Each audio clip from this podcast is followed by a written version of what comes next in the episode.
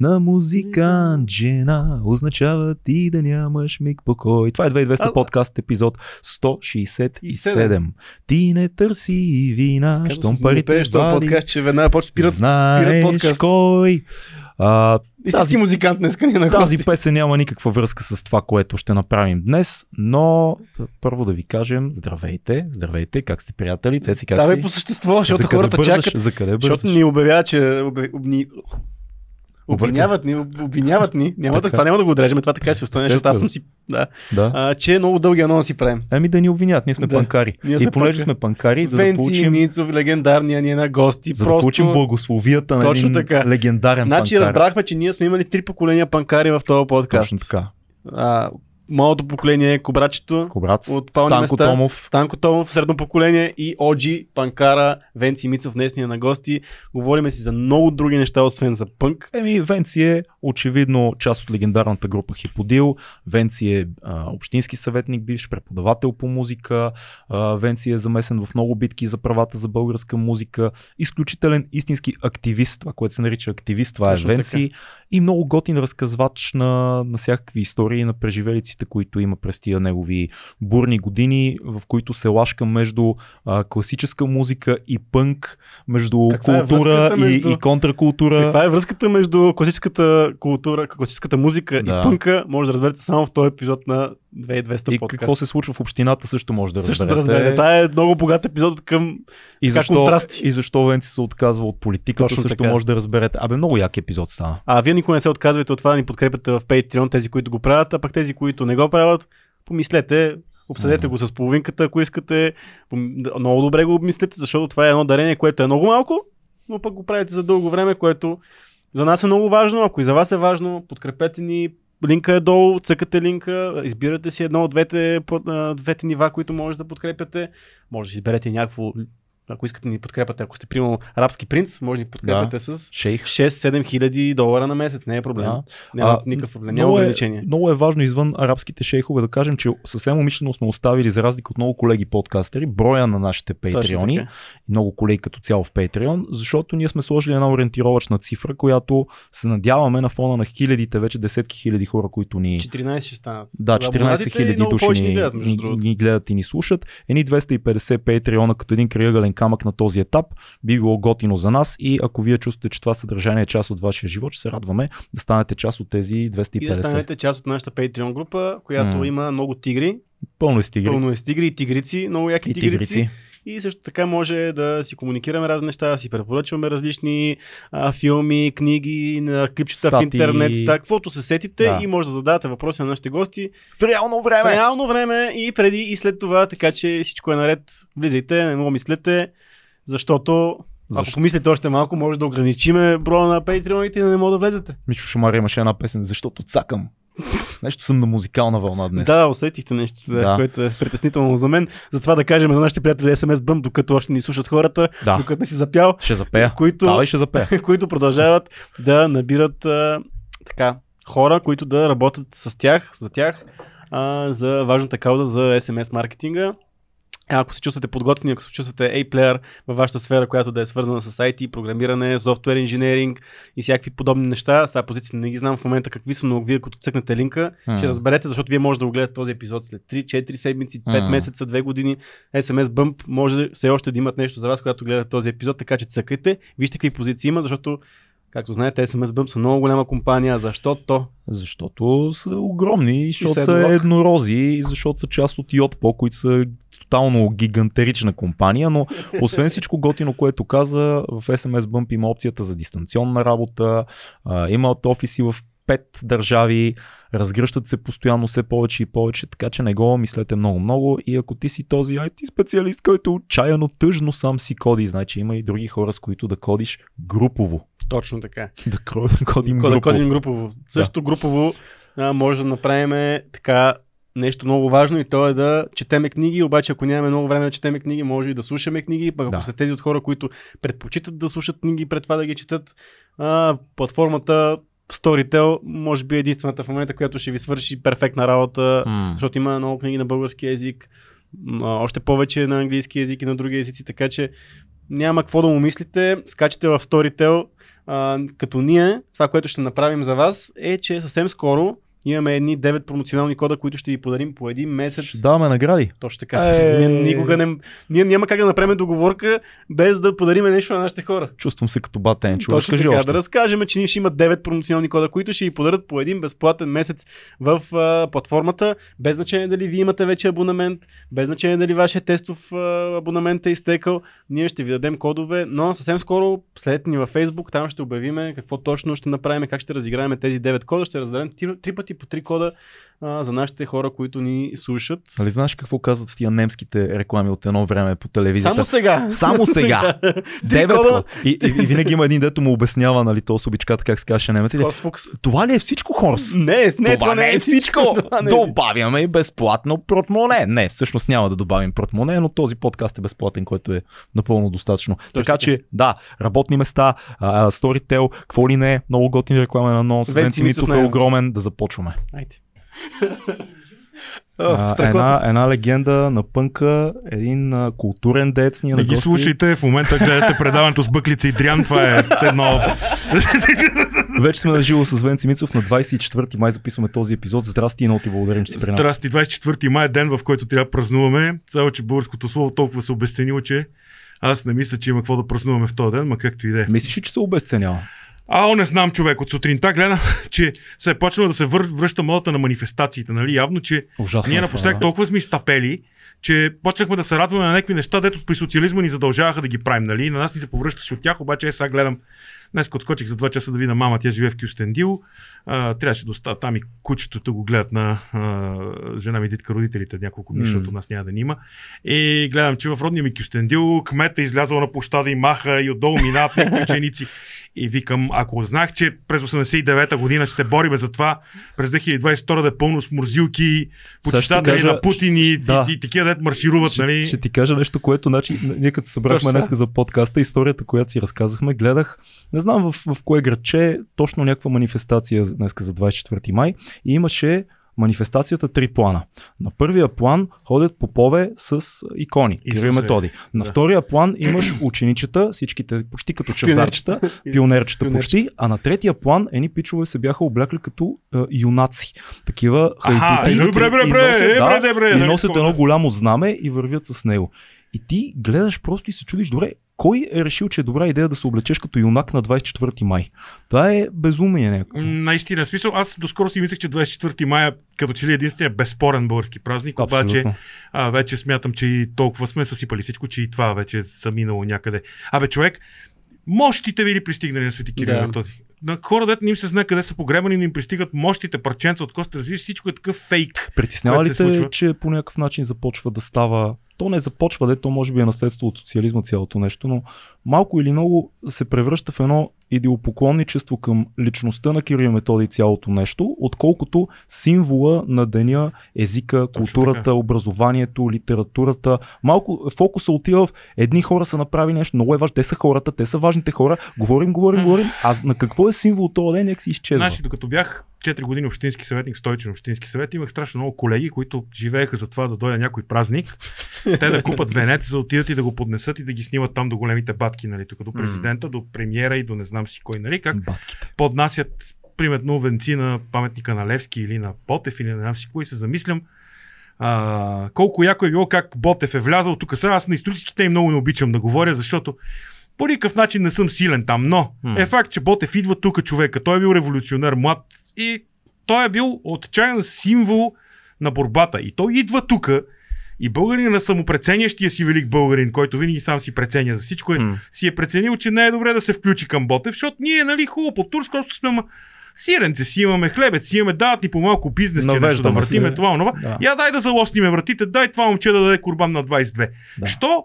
Защото нали, на нас ни трябват герои, ама на нас ни трябват мъртви герои хора. Да. Това, между другото, жестоко, е страшно. жестоко го изпитах, когато някакъв пиклю уби Милен Цветков преди две години. М.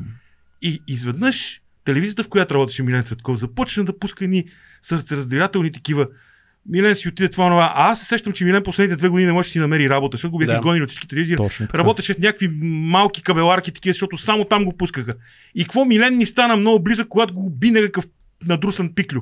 А преди това Милен къде беше? Кой, кой се обърна към Милен? Кой го потърси за нещо? Ма то с всички става така, имам чувство. В, И- и- в нашата И държава. започвам да си съм далеч съм от мисълта да сравнявам Милен светло му памет с Христо Ботев. Обаче, да, това е ясно. а, всеки един от тези хора по своя начин е бил някакъв будител. Ма ние имаме ли нужда от тези будители? Не бе, ние имаме нужда от някакви умрели хора, на които им сложим ей там а, портретите и някакви олигофрени да ходят на 24 май да им купуват венци за по 800 лева, да ги слагат там и да стоят и се снимат с батките. Е, от това имаме нужда. И това е голямата ни трагедия като нация, защото а, ние това излъчваме и това произвеждаме като продукт. А според тебе, как модерният човек трябва да, нали, да ги чества тия големи празници?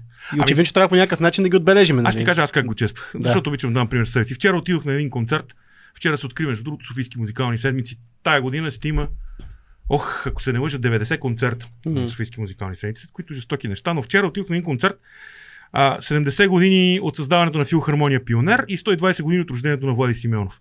Вие сте млади, сигурно не помните Влади Симеонов, аз не съм толкова млад и го помня.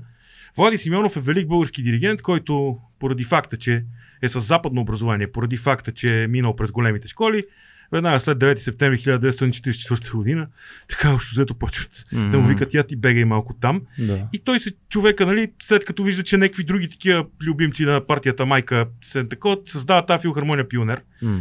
през която започват да минават децата и да свирят и да се сработват в оркестър. И то оркестър а, създава поколения велики български музиканти. В момента имаме над 30 концерт майстори на най-големите оркестри в целия свят, включително а, Виенска филхармония А. което е вау на нова година, гледате Албена Данилова пър, първа цигулка там. А, и вчера всъщност аз почетох този празник на духа, като отидох да, гледах, да гледам децата и да гледам няколкото поколения минали през този оркестър, четирима прекрасни български диригенти, след които моят студент Григор Паликаров, с когото бяхме в един курс, имах честа да, имам честа да ми е приятел а, и така нататък. Гледах ги как свирят. А, и всъщност си давам сметка, че празника не е външната страна. Празника е вътрешна, вътрешното, онова, което той, е- той е на- напълнил със съдържание. Тоест, Да. какво празнуваме на коледа? На коледа ние не знаем какво празнуваме. Ние празнуваме това да се съберем със семейството и да дадем обичи и радост на другите. Какво празнуваме на 24 май? Какво ми предлага нова телевизия на 24 май? Идва Азист, който е идвал повече пъти, отколкото концерт майстори имаме през последните две години в нова Абсолютно телевизия. си прав. Какво ми предлагат другите телевизии? Предлагат ми шивани, малумни, чалгаджи, които аз трябва да седи да гледам телевизията, направиха това. Телевизиите, пичове, вие легитимирахте чалгата.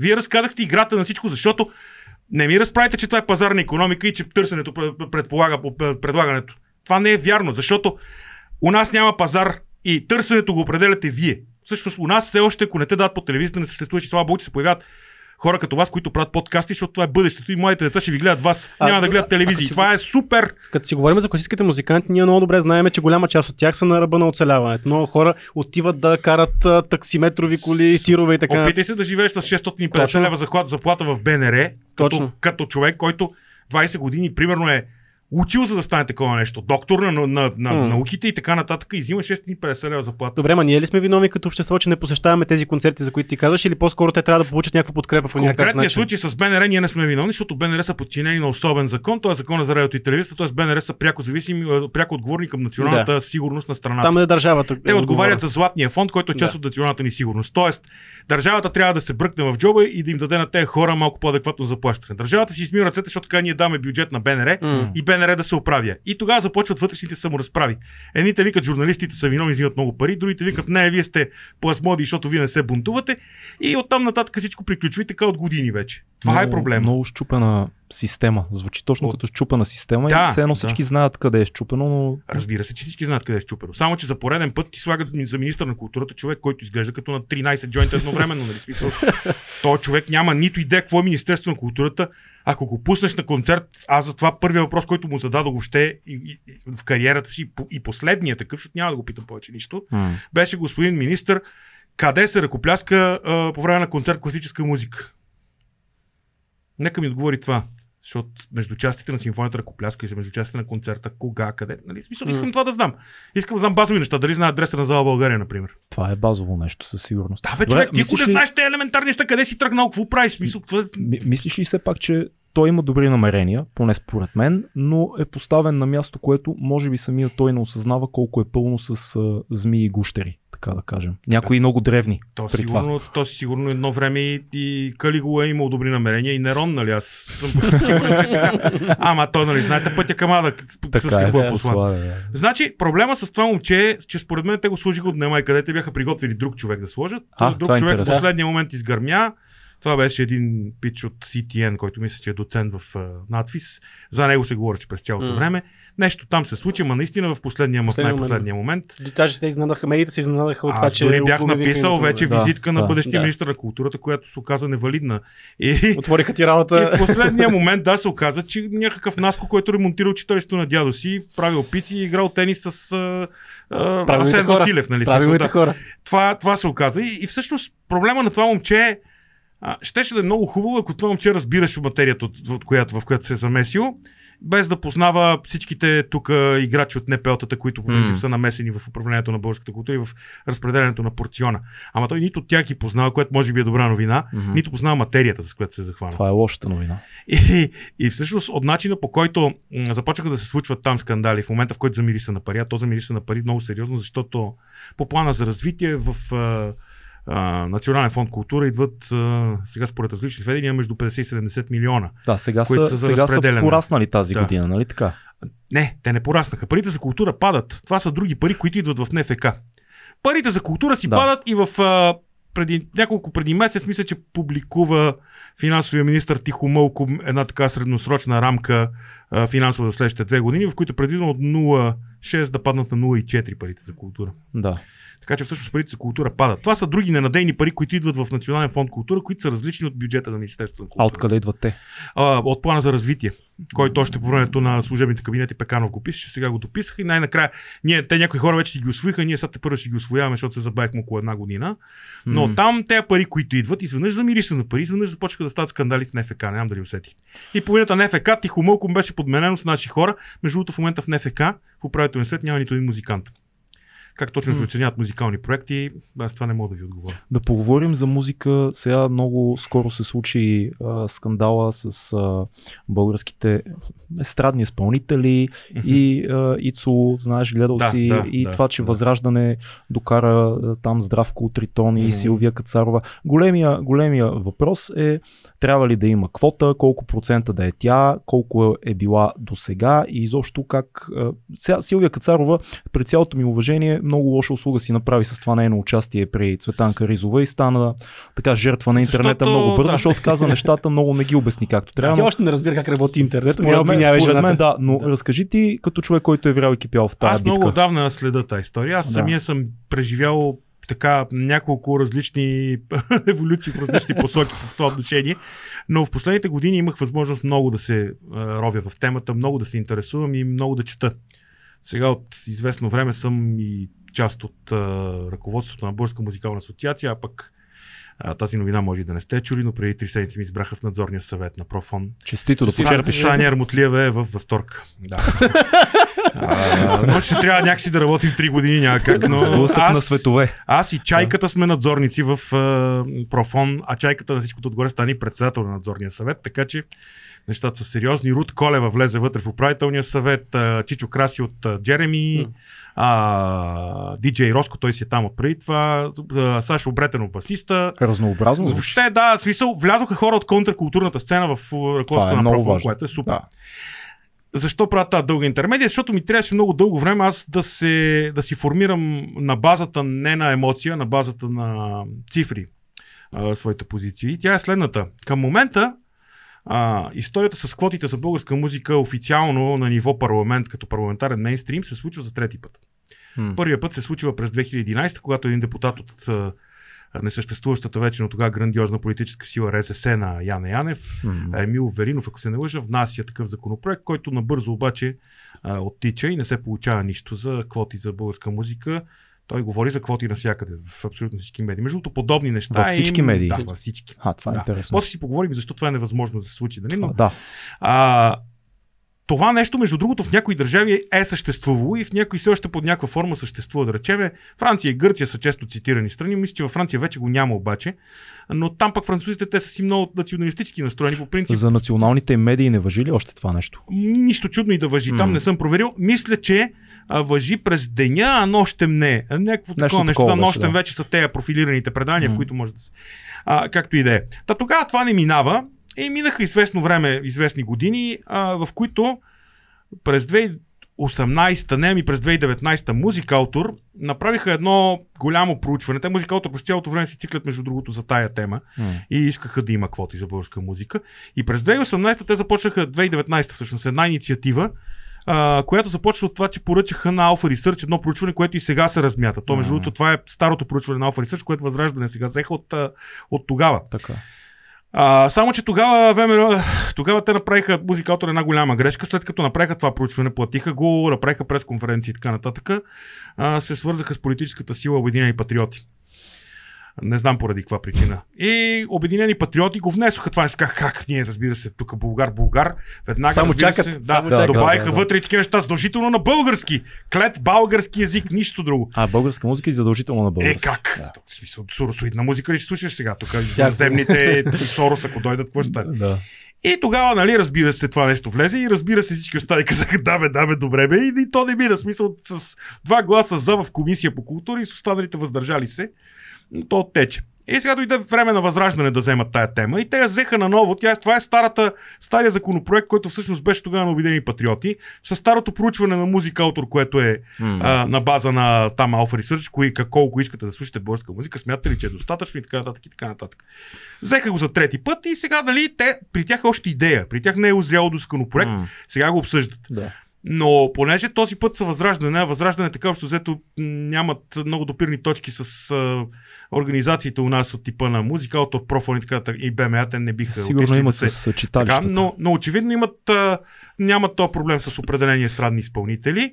Те заложиха на естрадните изпълнители и естрадните изпълнители отнесоха куката моментално като така. Виждаш, има ни слънчеви рибки, ето кълват само на кука. Да. Смисъл, дори няма да, нужда да, има. да, Да, да, да.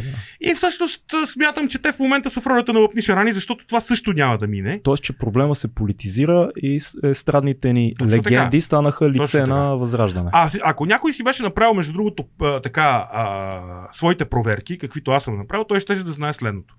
БНР така или иначе и в момента върти близо 50% българска музика. 47 ли е някъде около такова? 47. Да. Защо? Това е много интересен въпрос. Защото БНР е продуцент. М. Целият златен фонд е продуциран от БНР.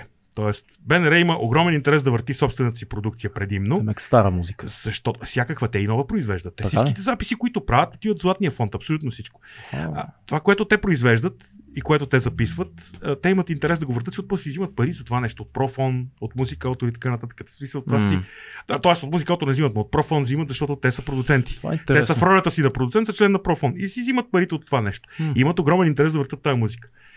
Между другото имат предания, в които въртат 100% българска музика, предания, в които 60, предания, в които 47. Те са правили така разбивка и ние знаеме тази разбивка. Да. Тоест БНР са изключително близо до заветните 50% и нагоре. Съвсем спокойно с един малък напън. Те дори мисля, че няма да, да кажат хък и мък да завъртат 3% А, повече. битката отгоре. само за БНР ли беше или БНР момент- и още в едно радио момента беше? битката на Възраждане е за Да БНР и БНТ, А и БНТ. но музикалните, така нашите изпълнители, те пък си въобразиха, че битката е за абсолютно всичко. Това За музикалните е телевизии, да, за всичко. Е- От как ще накараш частника да... Е Не, аз друго искам да те питам. Дори да го накараш, да кажем, че го докара, че го отидеш при него пис- пистолет, ще кажеш пич или ще Пускай, да.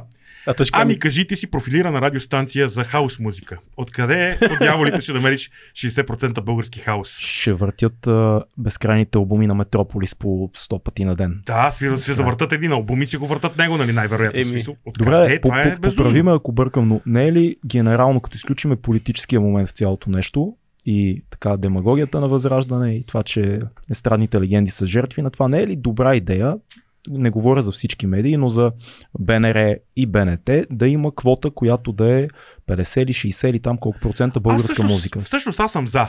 Това е хубава аз идея. за, Големият другото. проблем е а, кой ще квотира квотите. Защото има два варианта. Единият вариант е, ние слагаме 60% квота за българска музика и те викат супер и викат, те сега се напълнихме с кинти и те ти завъртат примерно по 13 песни на графа в час. Ти отиваш, резваш си вените диагонално, нали? И се свършва с тези Аз, мъки аз живота. лично бих си ги резнал. Ще бе Влади Кой Баланите. ти, кой ти гарантира, че няма да ти въртат само примерно каталога на Саня Армутлиева в, в това нещо? Примерно там, а, какво беше? Дара, Амара, а, Венци Венц, Павел Пав. а, и Нямаш, нямаш кой. гаранция. Нямаш. И какво, сега какво се получава? Трябва тези квоти много прецизно да бъдат, пре- прецизно да бъдат парцелирани. Кой ще ги парцелира? Музикалните редактори. Музикални редактори в радиото, слава богу, са образовани хора. Някои от тях познавам лично аз и, познавам, да. и те много разбират от тая работа. Но там трябва да се разпише нещо. Независима музика, underground, Тоест да не знам си какво, не знам си какво.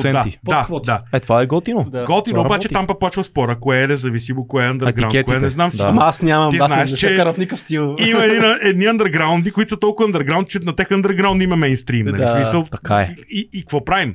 Е, е, и, и оттам нататък не е никак просто тази работа за измислене. Между другото, е, една медия, която успява да го прави това нещо много добре според мен е, за мен е Зирок. Това радио Xerox за мен е пуска, супер, да. не знам Да. колко, какъв процент пуска българска рок музика, обаче аз разбирам за много БГ рок групи, които... А, аз много редовно слушам на Гурко предаването, Да. примерно, което е супер и вътре аз от това предаване научавам за много банди, които не съм чул. И то си има специализирани предавания, М. то примерно там имат класация на българска музика, която е топ, топ 50 само за рок музика и то нали да, да сложиш 50 Ма той качествени БНР има. парчета. БНР има, тя е за мейнстрим, разбира Да. се, но БНР, БНР има топ 30 или беше как беше, някакво такова. И Да. между другото се върти почти всеки ден това нещо. Добре, А, така че очевидно няма как всички да са доволни. Няма. Но, но Друга да е проблема. Това Да. искам да ти кажа. Проблема се корени в няколко неща. Едното е, че ясно е там, нали, смисъл музикалните редактори, какви са предпочитанията ми. Това, но това е дело субективно, там не можем да говорим. Но, а, второто нещо е, че самите изпълнители, да речем, и, и композитори такова, са отдавна нямат доверие на организациите, които се грижат за правата им и са абдикирали тотално от своите неща. А междувременно и в а, дружеството, което им събира авторските права, а и в дружеството, в което сега аз имам така честа да бъда част от ръководството, се смениха начините по които се събират правата. Тоест, те трябва да си пререгистрират абсолютно всичко Мгм. дигитално, защото влязоха софтуери, които, между другото, софтуери са много успешни. Те ловят в- по, по, по 3 тона ще ти ловят, че някъде ти използват парчето. да, е проблема с емплирането е много голям. Точно така. също. Ако там си регистрират всички парчетата, изведнъж се окаже, че почват да идват доста повече пари при тях. Мгм. Обаче, защо самите дружества не рекламират това, че трябва да се регистрират хората пар- парчета и да правят кампании? Що? Защото тези дружества са силни, когато има непотърсени пари. Мгм. Непотърсените пари остават дружеството, след 5 години тези непотърсени пари си остават за дружеството и то ги преразпределя. На какъв принцип ги преразпределя? На принципа, на който до сега са им отчитали нещата. М. Тоест, за нашите си хора, които най-много са въртяни, най-много пари, за всички останали, ако въобще има нищо. Има и друго. Хореката. Знаете го това. Всички заведения имат М, лепенка, да. профон, лепенка музикалтор. Всички имат друг път. 15% примерно са, са регистрирани някъде в музикалтор, да речем. Всички останали не дават пари. Същата горе-долу е ситуацията с профон. Профон, при- например, а, има адски много такива малки длъжници, с които дори не влизат в някакви съдебни защото няма смисъл. То, няма за какво това. са Е, да, ама има, има и някакви много безумни неща, като например, когато един диджей пуска в даден клуб, трябва ли а, диджея ли трябва да плати права на селекцията си или клуба, изобщо някой трябва ли да плати права? И клуба и диджея. Е, защо диджея трябва да плаща права? Той може да пусне сигурно 200 песни за една вечер, може да пусне диджея. То аз всъщност не знам точно как стои, но диджея би трябвало да си лицензира тези листи в, да речем, в това с авторски права. Но може би, не знам, тук може и да бъркам. Проблема е друг Питам, там защото не обаче. знам, много ми е интересно как се Проблема е, че първо тази хорека не се събира така или иначе, каква, в каквато е не хипотеза да влезем. Да. Но второ, дори да се събира тази хорека, а, там няма мониторинг. Тоест ние не знаем там какво се върти. Представи си, че има заведение, в което да речем въртат само underground rap. да. И то си плаща. Съм Да. едно-две такива. И то си плаща. Да. Обаче, когато парите отидат в музикалто или в профон, те там не се разпределят на база на това, какво се е въртяло заведението, а на база пак на уния класаци, които ще ти дойдат в края на годината. Разбираш, няма мониторинг, какво се върти там. М, да. Тогава може би е по-добре диджея да си регистрира листата, защото тогава парите ще отидат при конкретни хора, които е въртял, а няма да отидат при някакви там Павел Пав, Венци, Венци и Гошо Гош. Нали, защото накрая дошло от някакво друго, друго нещо разбивка и то по тази разбивка се Аз плащат не, пари. не вярвам това да се случи скоро и според мен, ако се фиксираме много в това какво правят диджеите или какво правят ал- альтернативните Да. изпълнители, защото underground вече е малко ретро като дума в Да, интернет, Да. кажем альтернативните изпълнители, тогава ще изпуснем истинските проблеми, които са ни пред очите. А, проблемите са в това, че, както каза ти, права не се изплащат за големи ротации. Гледах Стоян Михалев, между другото, някъде, не си спомням къде, Той, който него, каза, на него правата са му добре е, в момента. той каза, въпросът е колко се плаща за ротации. Спора не е колко процента, а колко пари Третия взимат за ротации. Да. Третия проблем. Този проблем е много сериозен, защото а, частни, частни медии, да речем, плащат по 6 стотинки за песен. Ужасяващо е. Представи си, че вие сте трима автори, ти си изпълнителя и имаш аранжор и композитор, както си му е реда, Да. нали? Получавате тримата по 2 стотинки. Ми тебе да, да те скъсат от въртене, ти да си топъв да топ, на всеки час да те ротират по 4 Никакъв пъти. смисъл Ти няма. накрая ще изкараш края на годината 127 лева, които трябва да дадеш на 3. Е, Васил Найденов беше казал някъде, че Васил Найденов, Да. който се скъсват да го пускат, Да. който каза, че е взел 350 лева на края на годината. Нещо е такова каза. Някаква чудно. цифра Нищо 350 или нещо такова. Аз знам за себе си колко си имам. За две години взимам 40 лева, примерно, защото обикновено на две години хора си ги взимам. Сега не съм член на, музи... на музикалтор, въпреки това музикалтор са монополисти и ми събират авторските права. М. А пък в профон, между другото, това е малко смешно, това бед ми избраха, но аз им дължа няколко членски вноса, защото последните години не съм изкарал нищо. И даже съм очуден, че не ме изключиха, па ми избраха в ръководството, нали? Не е много хубаво така. Се говори, ще си ги плата сега. Ще си ги Но платиш, аз няма начин. там нямам при пари. Смисъл, Първата заплата. Не са ми пристигнали, защото е така, защото и аз като хаймана не съм се регистрирал, нали? Най-вероятно, ако е, то няма заплати, го пусти, лут ли си? А, няма е. никакви заплати, всичко е пробоно типа човек. Големия, големия Е, ми сега въпрос... викам, да са някакви Може. 300 лева, някакви да ти дадат. Не, не, сега. не, не, някакви не. 300. Големия въпрос, който всички наши слушатели и зрители, които са между 25 и 35 в момента си задават, докато ние си говорим тия иначе толкова симпатични неща Да, за познаем. и радиа. Да. Нужни ли са тези... Не, какво институции. 21 век, Spotify, Да. YouTube и всичко останало, кой, кой а, толкова много се пали по тези въпроси и трябва ли да виждаме тази ужасяваща гледка на а, Здравко и Силвия Кацарова срещу Ицо Хазарта на кетч матч ти в казах, че, общината? затова ти казах, че аз съм адски щастлив, че идва поколението на хората, които ви гледат вас. Да. И поколението на хората, които скоро няма да гледат телевизия и няма да слушат а, електронни медии. Сина ми, включително това поколение, той е 20 годишен.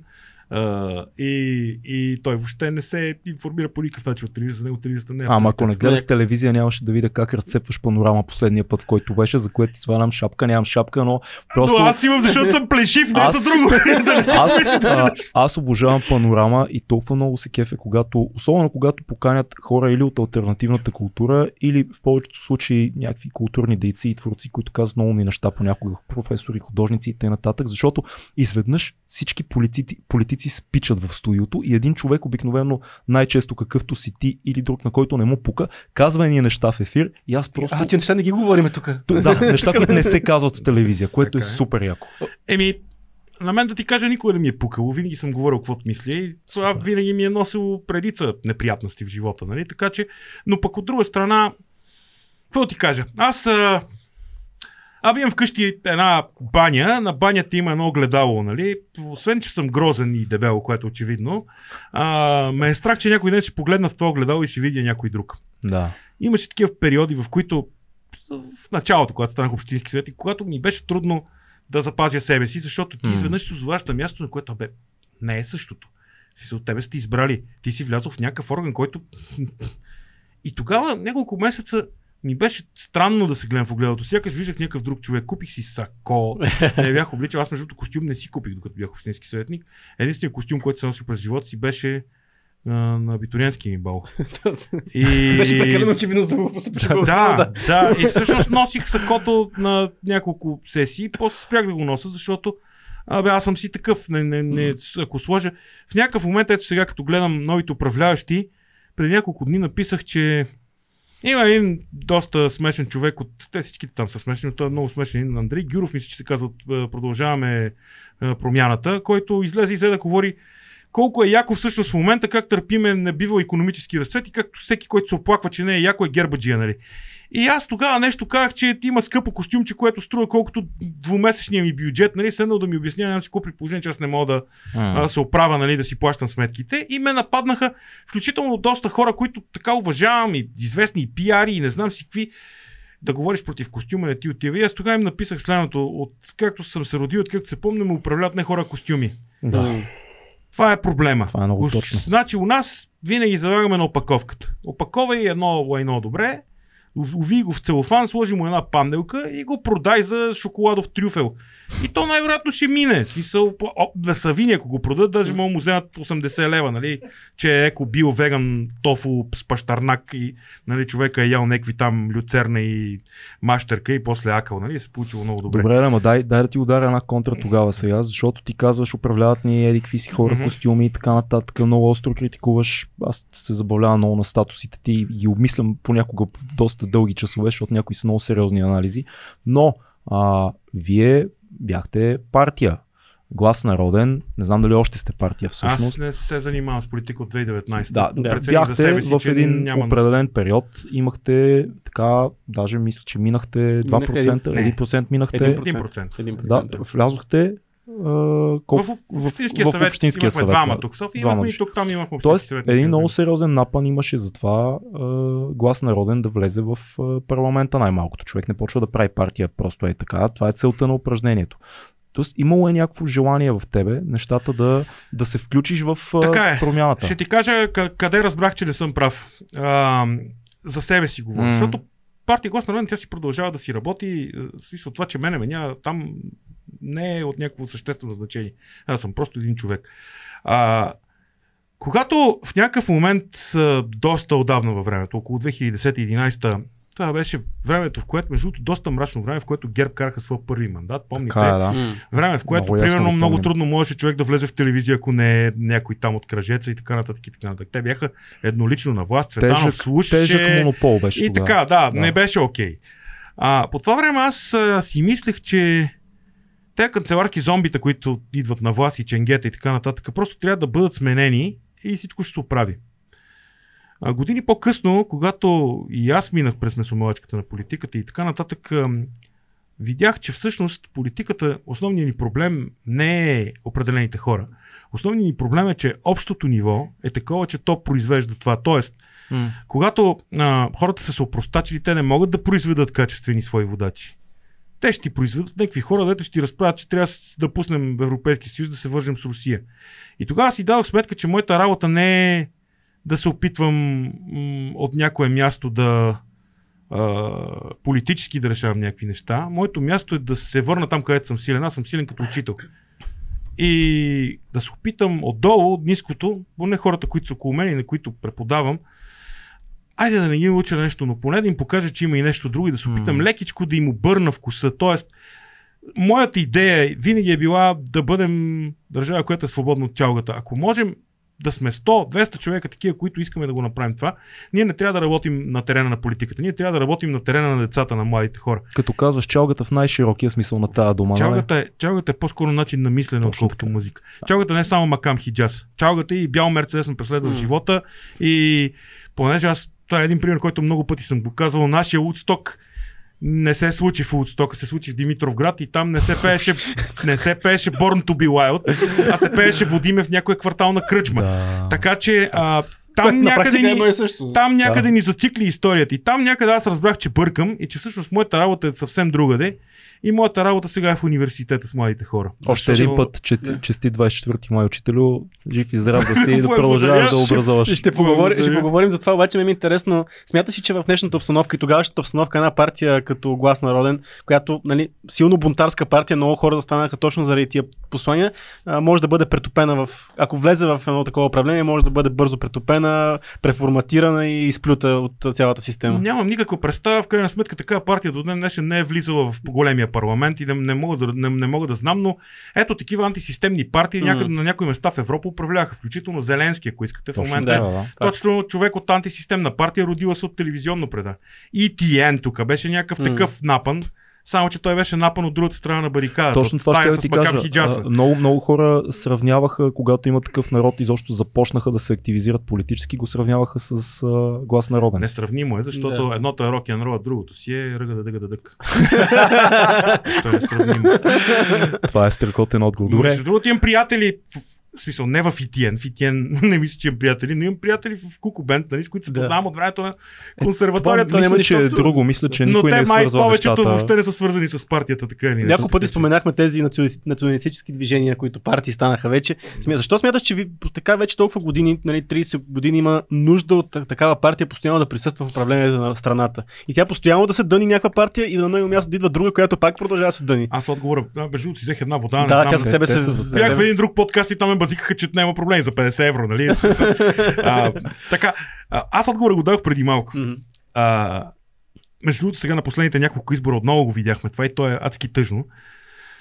А, у нас хората поради Абе, да започнем от 89-та година. 89-та година, нали, започва оттам. 89-та година нещата се обърнаха наобратно.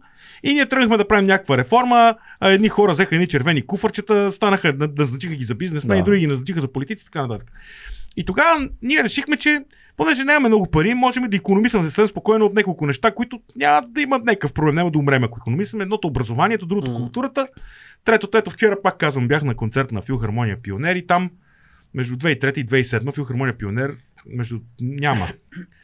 Е, Защото са казали няма пари, гледайте си работа. М. И 2007 я възстановят с частни средства. М. Защото... И сега е така ли? да, да. Еми да са живи и здрави има и да са живи и здрави. хора. пейтрионите на филхармонията. Да. А, тогава решихме, че можем да економисаме от тези неща. После почнахме много да бачкаме и решихме, че можем да економисаме от към възпитание и любов в децата си. А, можем да им пускаме кабелната телевизия, която се появяваше, видеокасети, после електронните игри, Супер Марио и така нататък, и така нататък и с това да компенсираме нашата липса. Ние от друга страна, понеже нищо не ни се получаваше, пиехме по една ракия, шибвахме по един шамар на жената, нали? И въобще смисъл и говорихме някакви глупости. И Мгм. така, в продължение на 20 години ние създадахме едно общество, в което а, ценностите се обърнаха наобратно. А, и в това общество, в което ценностите са обърнати наобратно, какво имаме? Имаме национализъм, ама то национализъм какъв е? Аз съм питал националисти, пич, аз много обичам България като тебе. Като обичаш България, я ми кажи имената на петима български композитори, разликата, разговора свършва там. Там приключва. И имам един приятел, в кавички, в младост, който постоянно подвиква, като ме види, нали, такъв, много ми е фен. Та той е националист, който пуска на детето си Филип Киркоров и а, руска музика. И аз викам, нали си български националист? Да, що му пускаш руска музика, защото Русия е... Смисъл, Той не ти ли каза Филип Киркоров е българин, може. не, не, той не, няма идея да ти каже. Той не знае- Кобзон му пускал Любе и е такива неща. Смисъл, да. Да, да, да, да, да. И вика ти сега, като дойде Путин, като се върнеш, ние ще пратиме в концлагер, ти ще видиш. И така, смисъл, такива неща. И, и от тук нататък, нуждата от национализъм е потребност на едно скотяло общество да му се говорят разни неща. Тоест, това общество има нужда от краставици. Големия проблем е, че ние трябва да научим това общество да има нужда от трюфели, а не от краставици. Да. Но тези политици, за които ти говориш, особено националистите, те виждат, че има нужда от краставици. Пазара е такъв, той има нужда от краставици. Те продават краставици. М. И колкото по-големи краставици искат хората, те толкова по-големи, още по-големи ще вадат. Нали? И искаме нас. Не, не само, че го искате. Ами ще убиеме всички, дет не го искат, нали? И така. Но истината е, че ам, този тип национализъм е характерен за държави, в които така първо финансовото и економическото състояние не е добро и второ държави, в които а, общо взето общото интелектуално ниво не Да. е хич добро. Ние в предишния епизод точно си говорихме с нашия приятел Виктор Бухемска София, как по царско време, когато е възхода нали, за него златния, златния период на София, културата е била толкова нали, на почет. Реално той ни показа на улица, по която имало пет кина, два театъра и, и една концертна зала. Смяташ, че в това се корени наистина, защото спомена го, взета ни е културата и оттам нататък имаме нужда от националистически партии. От не знам си колко години у нас се говори едно и също и аз се скъсах да говоря и вече сигурно ставам банален. Трябва ни стратегия, национална стратегия за културата. Та национална стратегия за културата на вас сега сигурно ви звучи много абстрактно и сигурно О, си не, вече не, не, не, ще изобщо. кажете, че е смешно, обаче. И ние сме в сектора и за нас е много важно това. Какво прави една стратегия национална за културата? Първо, тази стратегия дава път напред, да речем, за следващите 50 години, така че който и да дойде на власт, той да върви по тази пътека. Мгм. Така както ние в момента, между другото, сме членове на НАТО и на Европейския съюз и който идиот да дойде на власт, Да. какъвто и Янев Радев и не знам си какъв да се появи, нали, който заспива с матушка Рус, той не може да ни отклони от този път, защото ние сме поели по този път и ние вече сме на този път и ние сме там. господин Мицов, аз вече чувам легендарния професор Иво Христов, който крещи от Бесепарската телевизия по вас, гледайки този подкаст, как това са господарите, които измукват жизнената да, да. енергия на Да, България. Слушал съм го това, да. Господин Иво Христов, професор, академик или там какъвто Той и да е. вече ви замеря с факти Няма никакъв исторически. проблем. Аз съм ходил в казармата, бил съм кашик.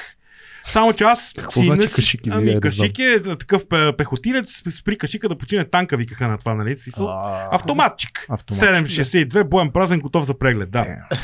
Та, смисъл, много ми е интересно, ако излезем от НАТО и от Европейския съюз, Каква армия точно ще направим с 6 милиона деца останали да живеят тук, от които сигурно 2 милиона са пенсионери? Никаква, той говори пълни глупости. И как не- точно ще се пазиме и от кого? Или ще си ходиме пак при клета майка Евразия там с другаря Путин, нали? Да си такова. Там Беларус. бехме вече.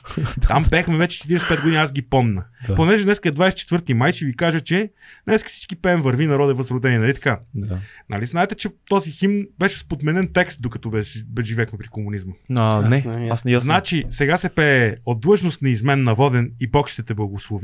Е, тогава да. А А, няма бог няма- сигурно. А преди 9 септември Да. се пеше от длъжност на изменна воден, напред и все напред върви. Аз имам чуш, че така съм я пял, между другото, аз съм бил в Като хора и нищо съм я така пял си е така. пял. Е, ти си Ама аз съм отправец. отправец, така То че отправец. нормално съм я пял така. Казвам, Там все в още така се време, Това също така се пее в със какво време живеехме. Да ви попитам дали помните какво се пеше втори и трети куплет на българския химн, защото ние имахме втори и трети куплет. Втори куплет. Паднаха борци без чет за народа наш любим. Майко, дай ни мъжка сила, пътят им да продължим. Трети куплет. Внимавайте много. Дружно, братя българи, с нас Москва е в мир и в бой, партия велика води, нашият победен строй. Де. И винаги, когато споря с някой такъв като Иво Христов, го питам, добре, сега сме под американско такова, нали? Той къда? Викам, в химна ни пели се за Америка. Що какво? Ами, Защото едно време в химна ни се пеше за Русия, като бегна по... Да, абсолютно. А сега не гледаш американска телевизия, викам, викам, мога да гледам и руска, ако искам мога да... М- може да. Да. гледаш каквото искаш, защото това Ама е ти големия сега не договор. знам си, кой вече те почва, ти си дебел, ти си не знам си нали? Вече това смисъл, като си изчерпат аргументите, нали? Се почва и така. Дайте, ти си музикант, не Да. може да в този спор не си равен, не можеш да участваш. Да, да, да, последно напоследък с Слави Василев, това ми е любимото. Написах му един такъв пост на стената. Още вече сигурно три седмици ми пишат някакви ти си дебел да много умреш. Нали? Слави Василев говори изключителни глупости от около две години, може би. Велик човек, И, и велик. толкова... Три минути Слави Василев са равни на абсолютно на лоботомия, нали? Просто е, и си приключва. Аз всичко. чувство, че работи за президента на заплата мисля, на че, моменти. мисля, че му е Така съветник. изглежда. Да, ма, да, той май му беше съветник. някакъв. Просто Виж такъв целил. тежък пиар зловещ пада там и такива глупости се говорят. Но... Добре, да те питам друго. Е, Първо, това си го мислех по-рано. Защо се отказа от политиката? Защото ги разбрах тези неща. А 2019 Че няма как да се случи. 2019 имаше избори и на изборите аз видях каква е подкрепата за мене. М. Направих си лични преценки, разбрах, че съм бъркал, разбрах, че моето представяне в Общински съвет очевидно не е било на ниво. Разбрах, че хората си казват мнението. И тогава си дадох сметка, че всъщност аз от тук нататък няма какво повече да направя в политиката, освен а, да стане и да си тръгна, защото няма. когато си ти показали жълтия картон, а, какво правиш? Обясни ми стратегията. Винаги съм се чудил, не искам да проявявам никакво уважение към теб или към Светло Витков, но винаги ми е било интересно има ли резон, когато има политическо обсъждане, господин Витков да отива да представя партия Глас народен. Да, той тролва по някакъв негов изумителен начин, с много яко чувство за хумор, но това адекватно ли е според теб? Защото първите няколко пъти винаги ми е било забавно, защото и аз съм а, слушал хиподилна касетка като хлапе и се кефа на всичко, което правите и в един момент почваш да си кажеш, добре, защо не се появят други хора? Още преди 2019. Аз предпочитам да вече да не отговарям на тези въпроси, защото М. така или иначе нашите пътища се разделиха и всъщност няма. Не искаш Няма. да, да, Да, не искаш не да кажеш желая, нещо. да. Разбирам те, абсолютно. Няма никакъв проблем. Добре, кажи ни какво се случва в общината. В момента ли? Като за едни хора, които, айде имаме сме допир като културни дейци до общината, така да кажем, но не сме присъствали на така срещи, в които се решава какво се случва с този град. А, Интересно е. Значи... Ни гостували общински съветници, ти си третия, Да. който ни И то много готини общински Да. съветници всеки път. между другото. А и третия панкар, защото имаме Станко Томов, а, имаме Кобрат, Кобрат. А, Аргилашки. кобрата е пичага, да. Е, и, Станко е много, и Станко е много пичага, трябва да, да чекнеш. Той е, така, той е средно поколение, Кобрата е най-новото, ти си legendary статус, така че имаме, имаме панкари от, от цялото Между другото, да. кобрат изпълни места. Правих интервю с тях за Off News и това беше първото писмено интервю, което те са давали някъде за сайт. Преди това бяха давали едно-две такива аудио интервюта. Това беше първото, як. първото на текст. Бичове, Много те е. са приятели на сина ми, той им ходи на всички концерти, така че. Ето, ето. Да. Та, Так, какво се случва А, в общината? така, в общината се случва комай същото, което се случва и в парламента. Значи, хората не винаги разбират принципа, на който работи общ- една община. Тя представлява, общо взето с, с така, три органа има вътре, които са важни и, и които играят тая игра политическа.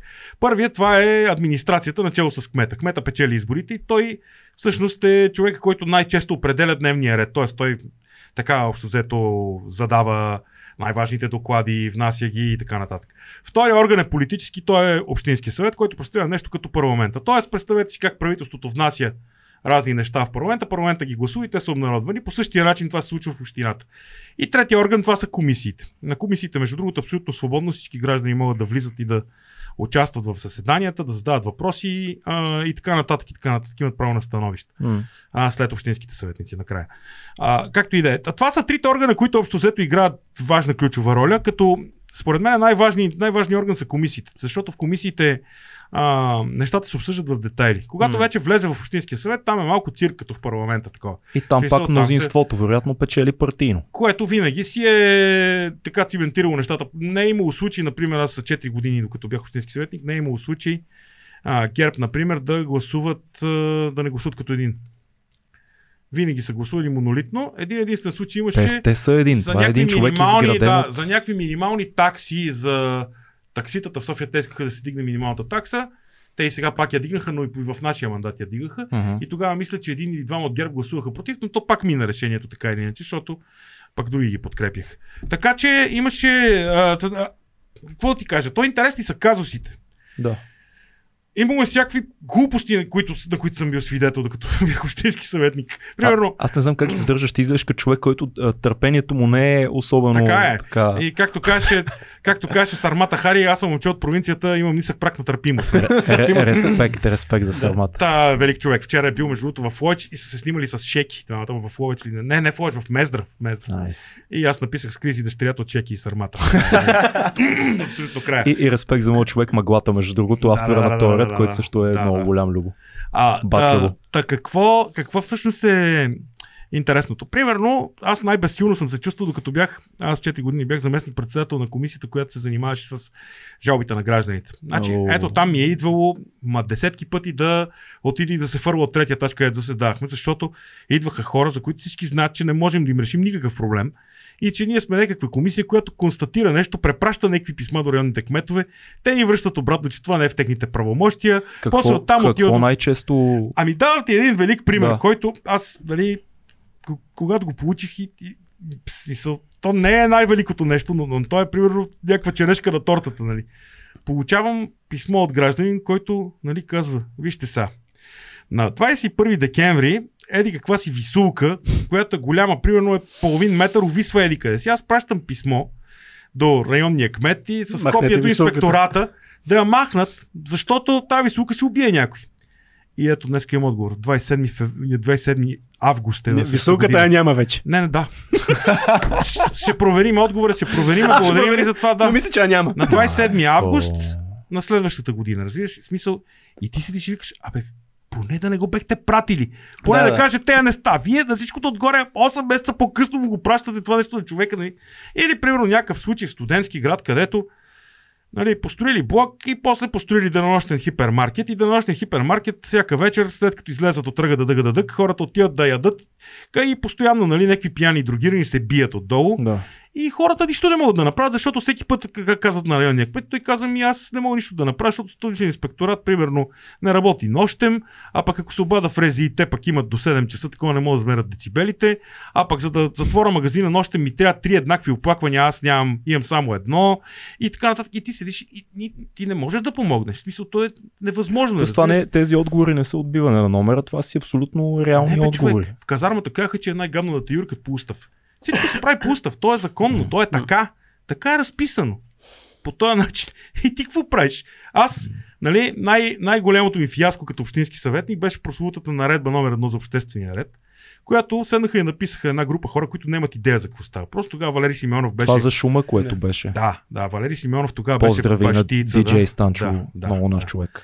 И всъщност те тръгнаха така силно повлияни от Валери Симеонов да пишат тази наредба за обществения ред София и разписаха така, че в един момент аз като прочетох ми стана лошо. И отидох на комисия и им казах, пичове, вие тази наредба, както сте написали, тя стъпва на грешен фундамент. Вие наричате шум, еди какво си, а всъщност шумът е дял от акустиката. И сега да ви обясна. Когато едно тяло трепти в акустична среда, то може да бъде с определена височина и определена сила и тогава то е звук. Но когато е с неопределена височина и определ- неопределена сила, той и не, и не постоянни трептения, той е шум. Вие пишете, че шум е домашното свирене на пиано, а това не е шум, е звук. Тоест, вие абсолютно погрешно тръгвате всичко, и те казват не. Ние в събота и неделя забраняваме домашния шум. И какво направиха събота и неделя? В момента забранено децата да свират къщи, освен ако не вземат а, подписи от целия вход, който да каже, че е съгласен децата да свират в къщи От целия? неделя. Не от Какво правим? Тоест, за мен, за нас децата, които свират на пиано и Чичо Георги с флекса е едно и също, защото те произвеждат домашен шум. Ама те не произвеждат шум. Те произвеждат звук, защото Да. те свирят, който звук е тонове. Е, и така нататък. И, и смисъл, не можаха, и- не можаха да го чуят това. Голям цирк беше с тия заведения в а, Слънчев бряг, като Това обикаляше. каква простотия беше, да, с Валери Симеонов обикаля и ги спира там. Бяха взели на Станчо миксера. Помниш ли какво нещо да, беше? И той Миля е отишъл, чакал цяла нощ да си вземе миксера. Не да губят клуба, взели миксера на диджей Станчо. Пълен майтаж. Без миксер как ще пуска? А, ами мен е много интересно да. ти като, като гражданин, като човек, който е бил в Общинския съвет, какъв ти, какъв ти е бил съвета към нормалните граждани? Защото аз имам два типа приятели. Едните, които пускат жалба за всичко, което се случва около тях, и други, които си казват, включително и аз съм, то това няма смисъл да го правя, то докато стигне тази жалба, то ще се реши проблема сам едва ли не. Сега ще кажа, когато приемаха тази наредба, бяха решили да направят много тежък регламент за уличните музиканти в София. Ама толкова тежък, че улични музиканти в София ще да се, постоянно да се бият, трябваше да влизат в някакви ужасни режими, за да взимат разрешителни и така нататък. И какво направих аз? Написах на няколко, няколко групи във Фейсбук и на моята страница, че утре на еди каква си комисия ще се обсъжда това. И дойдоха 48 улични музиканти заедно с мен на комисията. И познай какво се случи. Направихме най-либералния режим, сигурно в цяла Европа, в който всички си свират и всичко е супер, хората са доволни. Даже Анди Гарсия дойде тук и Да. видя как един му свири кръстника. Да. Това никога нямаше да стане вайрал, ако беха минали първоначалните идеи на гербаджиите, нали, да много дясно консервативно А да то го нямаше Да. в някакъв момент това трябва да си инвалид? Само ако си инвалид, мога да вземеш разрешение. Имаше някакъв момент. Който- някаква това не е било по наше време, Да, беше било е сигурно за крат- преди това. преди Да, това но беше, май, да. въпросът беше, че а, те бяха написали някакви пълни глупости. Например, от типа на нямате право да свирите с очителна апаратура. Защо? Защото ще да е много силно. И аз да спрям на колегата, който пише това, там, който беше там дата на наредбата.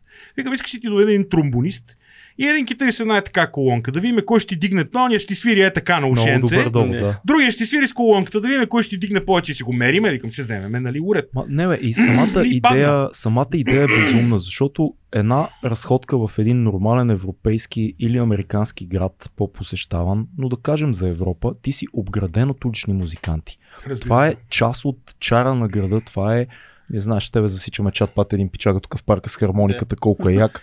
Ама Това е- е... това е, това е стрит, стрит, стрит Това е изкуството стрит е, култура, е, да. е, част, от, част от, културния, от културната ценност на един град в крайна Да. сметка. То го определя и има музиканти, които между другото у нас, слава богу, има такива музиканти. Сега има и такива, дето са супер зле. Да. Обаче има и такива, дето свират и заслушайте са класическите музиканти, М. които свират. Трия квартети свират, Моцарт, не знам си, супер. Супер, колкото повече, толкова по-добре. Ама Нека да ги има навсякъде. веднага се сещам за моя приятел Бъни. Сигурно го познаваш. Бънката е перкусионист. А, бънката е от нашия квартал, от Надежда. Бънката свири с около 50 групи сигурно. И сега не знам напоследък дали ходи да свири като уличен музикант, но много дълги години свираше групите паралелно с свирането като уличен музикант. На всякакви кахони и неща. Бънката е изключителен музикант. И това да го в един момент да кажеш тихо там ти, е просто унизително като някакъв подход. Добре, да поговорим малко за все пак, без да си част от политическата а, сцена, я наблюдаваш много внимателно. Кажи ни сега първия голям въпрос, който всички тръпнат и се чудят, ще падне ли правителството, господин Мицов, според вас? Защото се клати и много в момента. Абе, според мен скоро няма да падне, защото на никой не му е се ходи на избори. добра новина. Не, за друго те, че, че имат тежки разминания, имат. Обаче М. в тези тежки разминания, унизителния начин по който се разбират, означава, че каквото и да се случи, много трудно ще падне това правителство. Това беше, например, сега с оръжието за Украина и с тези Да. всичките гимнастики, които направиха. Само и само то да не се казва изпращане на оръжие, да се казва военно-техническа помощ, Да. па да не се казва еди как си, еди как си, нали, че да. Да. не били всички щастливи и доволни, нали. Това показва, че а, няма ценности тук. Каквото и да се случи, те пред баницата ще останат задружни. Единствено, което не знам е сега тази история с Македония, там какво точно става, но аз М. Слава богу, не съм много добър външно-политически експерт, т.е. и може би и добре, че това е така. Да. А, тоест там не мога да прогнозирам какво точно, Само се, да. да, какво точно се, се случва, натискат ли ги, какви са те всичките неща, които стават. Нали? Това ми изглежда като малко така някаква тема препани камък, но като цяло според мен няма паднат. Ами това е, това е много добра новина, защото аз наистина също съм на мнение, че на никой не може да ходи на избори в момента. Така мисля, че след трите пъти, на кои, в които ходиха всички на избори, никой не Мен е по-големият проблем, за кой ще гласуваме, като отидат на избори. Че аз вече нещо се изчерпаха са вариантите. Е, ами то, според мен в момента, ако утре има избори, колкото и да не ми се иска, по-голямата част от хората ще гласуват за ГЕРБ. И това леко ме плаши и ме притеснява, защото... Ами, ето това е другия тъжен въпрос, нали? Да. Много има така в ам, социалните мрежи един мейнстрим, който вика не критикувай и те, защото ще докараш герб на власт. М. Ама всъщност аз мисля друго. Аз мисля, че това, че ще, се- ще си замълчим, няма да ги критикуваме и ще оставим да се усират през всеки 15 О, минути. Ще, е ще върнем вредно. много повече герб, отколкото ако не ги критикуваме. Абсолютно, смисъл, абсолютно. Така че малко ни бега тая логика с не критикуй герб ли искаш да Не, дойдат. аз, аз съм да ги критикуваме, просто ме плаши мисълта да има, да има избори, защото... Абе, аз си мисля, че ГЕРБ не може да се върнат повече на власт, защото те ГЕРБ сами, сами по себе си не могат да направят нищо. Не виждам кой ще се съгласи да е са в коалиция М. с тях в момента. А смяташ ли, че има в момента много хора обявяват, обявяват това правителство, че има един сив кардинал, облечен в червено така по стечение на обстоятелствата. в това- Корне, Корнелка ли? да, че малко дърпа конците и зависи от, от нея нещата. Пък ние не искаме да ни управляват, нали? Да. Очевидно. Ами на мен е също, честно казано, ми е много смешно, когато такива ядрени активисти на ДСБ, защото нали, най-го раздават антикомунисти, от останалите 13 човека, нали, почват да ми обясняват как те нали, сега били на власт и се разправят с комунистите. Аз викам и как, като сте в коалиция с комунистите? Ти нищо не разбираш, ти не знам си какво. А какво, с кой да се коалираме? Викам, бе, не ме интересува с кой, с кой искате да се коалирате, ама такива глупости не искам да слушам, нали? Смисъл. Ами не знам, нелепо е. Те се събрали. Виж, аз преди две години, като отразях протестите, го виждах това, защото аз бях много дълго време прекарах на площада М. тогава. И стримвахме и излъчвахме на живо в News. Общо взето бяхме много активни тогава. Отразихме почти всичко. В дъжд, в сняг, там обгазяваха колеги. Въобще смисъл, искам ти кажа, че това са едни хора, които са абсолютни герои. Те го правят така толкова отдадено, нали, че, че Да. само мога да им кажа Евала, нали. А, и, и още тогава се виждаше, че има ма, зловещи идеологически различия между М. те всичките, които протестират. Например, едните стояха на Орлов мост, другите стояха там. И едните долу на мост ми разправяха, ние с те нямаме нищо общо. Да, те да, немски. така Те горе викаха, те ли бе, дето там прелитат ниско комунисти и не знам си какво. И е, е такива, така беше. Примерно излиза въздесъщия Илиан Василев да държи някаква реч, която да говори срещу Путин. И отдолу почват да го освиркват някакви хора да го замерят. В смисъл, изведнъж протеста почват вътрешно да се такова. И, и аз знаех, че това така ще се случи.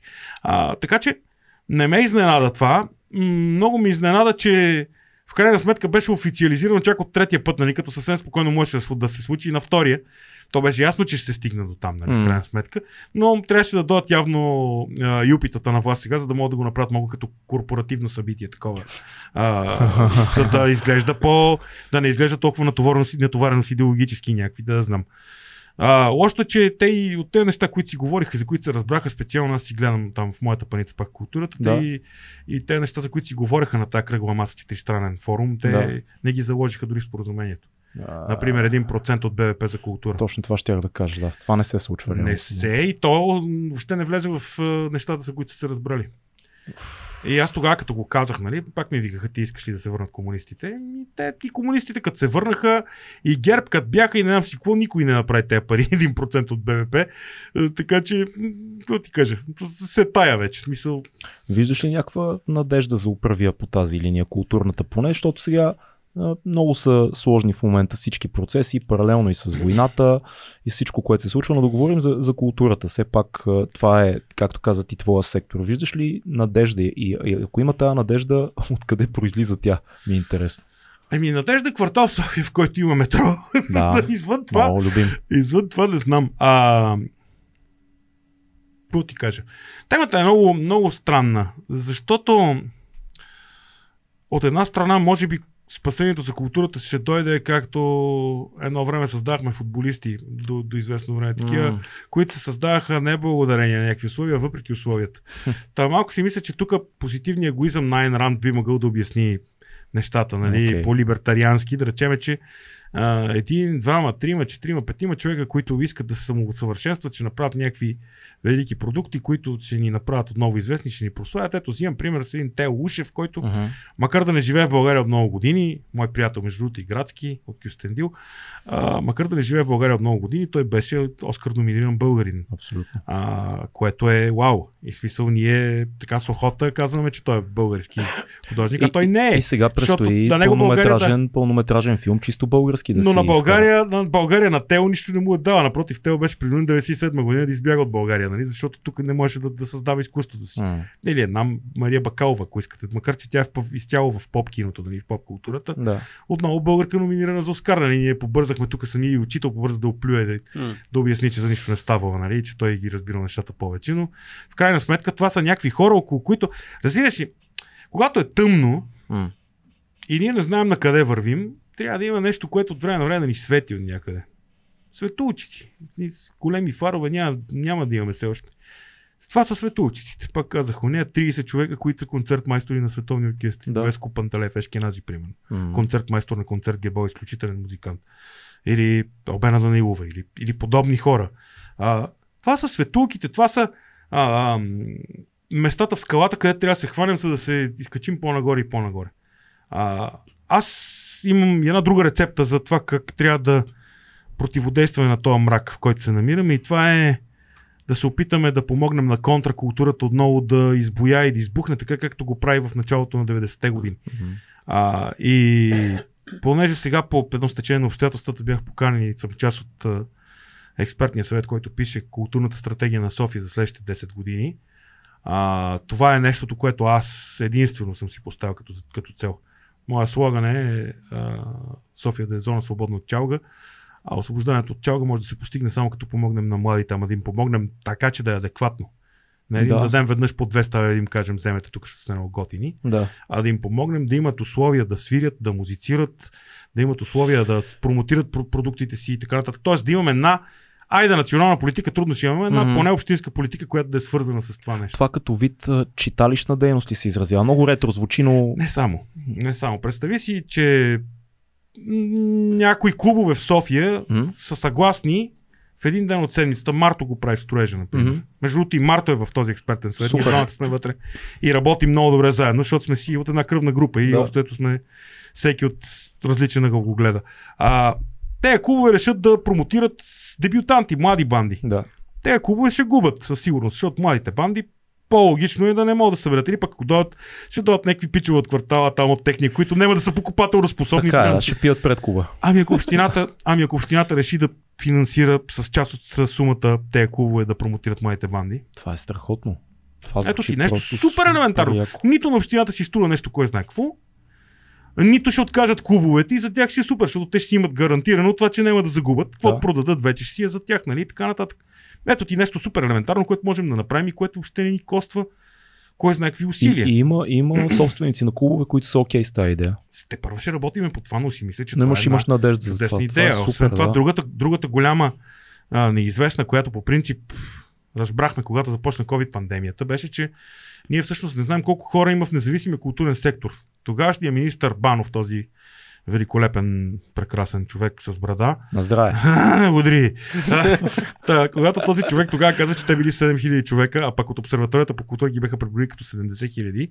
И аз лекинко се притесних, че им нещо няма пилот самолета. А поради тази причина колегите ми от БМА сега се занимават много активно, особено Марина, която поздравявам, с картография и мапинг на това какъв е културният, какъв е независимия културен сектор, къде се намира, какво прави. И когато го преброим този независим културен сектор, когато да правим правила за това как той може в такива бедствени ситуации да а, оцелее, т.е. какво да, какви условия трябва да отговаря, как може да получава обещетение, когато нещо се случи и така нататък. Ние ще сме спокойни, че независимия културен сектор има някакви правила и той ще оцелее. Същото трябва да направим и за, за, за контракултурата. Защото Ама едно- контракултурата нито я знаем къде се намира, нито я знаем къде репетира. Знаем, че има едни препълнени репетиционни, Да, от тях излизат едни банди с тях се случва едно нищо. Нали така? Ма ние трябва да ги знаем. Ама не е ли- горе-долу. не Не ги накарай тия хора да се регистрират някъде. е това, е, това ми е въпроса. Не е Това е, да, трудно тънък е. момент, защото Трудно е, контракултурата не носи правила. Като, Да, да, като точно. регулираш е, една дива енергия и то вече не е също. Ами, то- тук, тук и аз нямам точен отговор да ви кажа. Да, да, да. Но, но си мисля, че не, не знам дали по линия на принуждаването, но по-скоро по линия на стимула М. бихме могли да разберем какво се случва, защото да, те, някои от тези хора са и в сивата економика, трябва да смисъл. м, Повечето. Не, не, искаме да. сме, не искаме да сме някакви ченгета, де да ги издирват къде Да. да, са после То и са- да им пратим някакви хора, нали? Той самата пандемия на това ни научи. Излезоха някакви хора, които казаха, ние сме културни дейци- и те излезоха, нали, ми, да, да, ма вие никъде не сте регистрирани. Да, да, да. Е, е. Ами Да, така е. Смисъл, той ние сме е. си малко виновни, защото ние сме си... Нали, то хората не Ами, много аз добре, че... 10 години свирих пиано барба. Ако си мислите, че нали, през тези 10 години съм се осигурявал и че ще се пенсионирам некога, нали? Жестоко се лъжете. Просто Тъжната ще истина. живея вечно, нали? Смисъл. Да, да, разбира се. Ще живееш, ще работиш вечно. Така че, така че ясна, ми е, ясна ми е картинката. Няма да е лесно, а, но си мисля, че трябва да има някакъв начин да накараме тази контракултура да стане активна. Защото аз гледам, ето ти си канил брат. Гледам с пълни места и тяхната фен база. Това са малки, такива млади хора. Аз, нали, така им казах определението колежански пънк. Те горе-долу се съгласиха с мен, че свират нещо. Има такова. нещо, да. Обаче те хора не слушат чалга, а слушат спални разбира места. Се, да. И аз искам да има 50 групи като спални места, които да дръпнат моите хора от чалгата. И ако те 50 групи дръпнат по 100 човека от чалгата, ние се сме постигнали хора е бати успеха. Ние сме откъснали едни много хора от лапите на мазния надолски гюбек и това е... Аз не съм сигурен, Супер добра аз не новина. съм сигурен, че двете неща имат връзка. Според мен хората, които израстват по начин, по който израстват и води до чалгата, не са хората, които ще слушат, ако ще, ако ще да има хиляди групи пънк. Според мен си има едни хлапета, които търсят нещо такова, просто защото израстват по-градски, нещата, които слушат западни са такива и стигат до такива групи. И едни хора, които, каквото, ако ще да има хиляди, хиляди други възможности, те пак ще си залепнат Ама- на това, дето е мазното. Така е, ама то няма друго предлагане. Ти като гледаш, отново се връщам на нова телевизия, като М. гледаш в навечерието на 24 май Азист, Нали, какво ти е предлагането? Извинявай, смисъл, какво имаш? Ти Е, нямаш избор. Вие имахте една много хубава песен за Азис, ама няма да я. Тя не е наша. Май, Не, е, не, май, мисля, че не знам дали не е на... Кой беше тази песен? Ох, дали не е на епизод или не. Или на контрол. Не, не, контрол, със сигурност не са. А, Чакай, аз не знам за тази песен за А, не е за... Не е за- Да, добре, е за дори, за, дори за нас е много Така ли? Да, Добре. ще ти я разкажа после. Тя, Аз тя се е разказва. Да. Ще ти изпея. Добре, къде се среща а, класическата музика и пънк? Ето това ми е много интересно. О, Защото класическата ти музика, си- и, класическата е, да. музика и пънка са си съществували абсолютно заедно. Е, така са. Винаги през цялата история на класическата музика. Например, първата Перголези някога пише първата комична опера. До тогава не се е пишела комична опера, нали? Перголези пише Слугинята господарка. Публиката толкова скандализира, че го заменят с домати, камъни и такива нещата, да Да. се спасява човек. Да, Това е пънк. пънк. Пънк е премиерата на пролетно тайнство на Игор Стравински У, там е началото на пънк. 20 век Да. Когато нали, той едва се спасил да не го линчуват нали, човека. Пънк е била премиерата на парад на Ерик Сати. Пънк е била премиерата на андалуското куче на Бунюел и така нататък. Смисъл, Да. какво ли не е било пънк? Минима Моцарт не е бил панкар. Нали, Моцарт половината му неща са, ти само го слушаш и усещаш вътре в музиката му как той се подиграва с хората, които го слушат. Той има два концерта за флейта, за които пише един приятел. Пиша два концерта за флейта, не мога да понасям флейта. Това е най-въртителен инструмент. Би го фанал, го щупил. То е супер зле, обаче тук, нали, граф Еди, кой си ще ми даде, не знам си колко златни нали, монети и аз не мога да ни ги пише. И ги пише. И ти като слушаш, нали, усещаш, че той нарочно слагал някакви Той му клишета, дето да си по да. Обаче, всъщност те са се получили гениални, защото той пич, за съжаление, нали, не за щастие, е бил толкова гениален, че дори когато искал да усере нещо, той не е можел да го усере, нали. Той го е правил гениално, защото това е Моцарт. И всъщност, а, пънка съществува в под много форми в музиката, а при мен е специално как се е случило да, да съм и панкар и класически музикант. Аз всъщност първо бях класически музикант. М. А, аз започнах да свиря на пиано 6 годишен. А, приехаме в музикалното училище през 1985 година и съм така общо взето възпитаник на много строгата немско-съветска школа. В смисъл от, от, онова време, когато нямаше мърдане и се свиреше по 8 часа на пиано. Да. А, и, а, а пък пънка дойде заедно с това като бунт срещу тази система. И в крайна сметка, когато двете се сблъскаха, защото нали, Розък определя контракултурата като а, култура на група хора, които се събират обединени от общи ценности, които се опитват да променят официалните такива. Да. А, при мен е било същото. Аз съм тръгнал да се бунтувам срещу а, онова там, което е било академичното. А, тръгнал съм, сблъскал съм се с него, сега съм част от него. Само, че по някакъв начин смятам, че сега вече ще го променя. Докато тогава не съм можел. Затова е важно да си част от контракултурата и когато влезеш в мейнстрима, нали също, което пита и за политиката от 9, дали Точно ако някоя такава несистемна партия влезе вътре, ще я претопът. Ами няма да я претопят, но дори да претопът, тя нещо ще промени. Появата тогава на много малки партии през М. ония години, 2011, 12 и така нататък, доста промениха системата. И тя беше доста монолитна, сега не е толкова монолитна. Така сякаш. Така че всяко нещо си има своето въздействие, всяко нещо по някакъв начин е променило друго. И това е контракултурата точно. Точно М. това е силата на, на тази контракултура, точно по начина по който Розък някога го е определил, защото той е бащата на този термин и той го е дефинирал в цяла книга. Ама ти много хубаво го определяш този бунт като нещо, ти вече знаеш какви са ограниченията и ти знаеш срещу какво се бунтуваш. Но в момента много модерно се бунтуваш, Точно така. обаче не знаеш срещу какво точно и какви са правилата на това, срещу което се Това е, бунтуваш. много, това е много, много голям проблем, защото, примерно, ето ти, е, такъв беше едно време, спомняте си, имаше един бунт такъв срещу Саня Армутлиева някога преди Да. доста години, когато много музиканти скочиха. Да. Ама какво се оказа? Единственият подготвен беше Саня Армутлиева, музикантите не бяха подготвени. Те изкочиха. Ти да си кой тя вика, не е верно. Тук цифрите са еди какви си, тук еди какво си, тук еди какво си, еди какво си. Хм. Затова трябва да сме подготвени. Защото ако не сме подготвени, отиваме, у ние вика, елате тук. Да. Пу, така по устав. Дали ти им скачаш, те ти прочитат 8 цифри и всичко приключва, нали? Смисъл. Така. Хм. така че аз дълги години се готвех като класически музикант, за да бъда панкар, а после дълги години се готвех като панкар, за да бъда класически музикант. А сега какво учи твоите студенти? Ми е много интересно. О, значи Да фундамент... разкажеш малко за цялата ти преподавателска така, кариера. Фундаменталните дисциплини, които преподавам, са аранжиране и инструментознание. Инструментознанието е наука за инструментите, М. от класическите до модерните инструменти и така нататък. Ти за за щастие ги познава всичките в, в детайли. А като автор на, примерно, един концерт за пиано и оркестър, няколко големи произведения, симфоничен оркестър, филмова музика, камерна и така нататък. Кой, кой, кой ти е любимия инструмент? Блиц, такова ударно. Един. А, ето. Ако можеш да избереш. А, много Аз съм пианист, но пианото не ми е любимия инструмент, между другото. Това е Смятам, че интересно. пианото е спомагателен инструмент и ударен инструмент. Мгм. В оркестъра пианото се използва главно като ударен инструмент. Но кой е любим? Сина ми свири на кларинет, аз много харесвам кларинет. Много харесвам виолончело.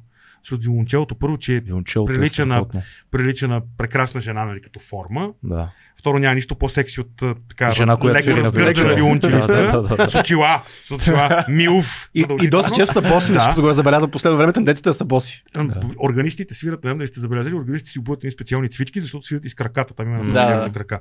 А, и всъщност виолончелото много ми харесва също като инструмент. Фагота много ми харесва. А, не знам, много инструменти има, които ми харесват. Смисъл, а всъщност истината е, че аз уча моите студенти на следното. Те много се плащат като видят симфоничен оркестър, защото там има много инструменти. Да. Аз всъщност им казвам, в симфоничен оркестър има 4 инструмента. Бройте го като 4 инструмента. Медни духови, дървени духови, медни духови, а, ударни и струнни инструменти. Това е. Всеки един, всеки един от, от една от тези смесени групи е един инструмент. И вие тълкувате оркестъра като 4 инструмента и тогава той ще спре да ви плаши. На И групи. то е така. Да. Когато, например, правиш голям аранжимент, с който свири и група, и симфоничен оркестър, общо взето, знаеш, че групата ти се намира в средата, Мгм. тя дъни жестоко и ако, ако искаш въобще да има някакъв шанс да ти се чуе оркестъра, защото тя групата надсвирва оркестър, ти трябва да знаеш, че оркестъра трябва да свири ниско долу и много високо горе.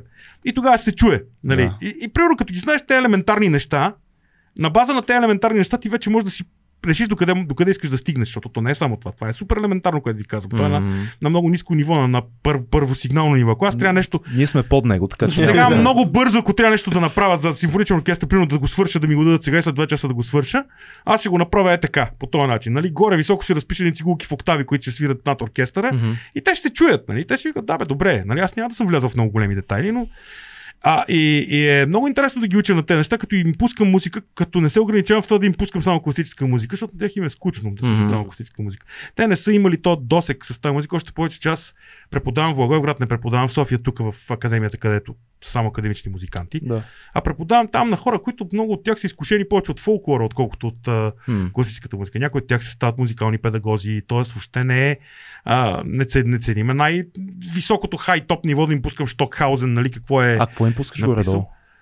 от Моцарт до поп музика. Мгм. Например, има ние страхотни а, пичове, а, и Гудесман и Джо се казват. Те са един е корец, другия е руски евреин, които свират на цигулка и пиано и правят убийствено шоу. Мацки са смешни. Да.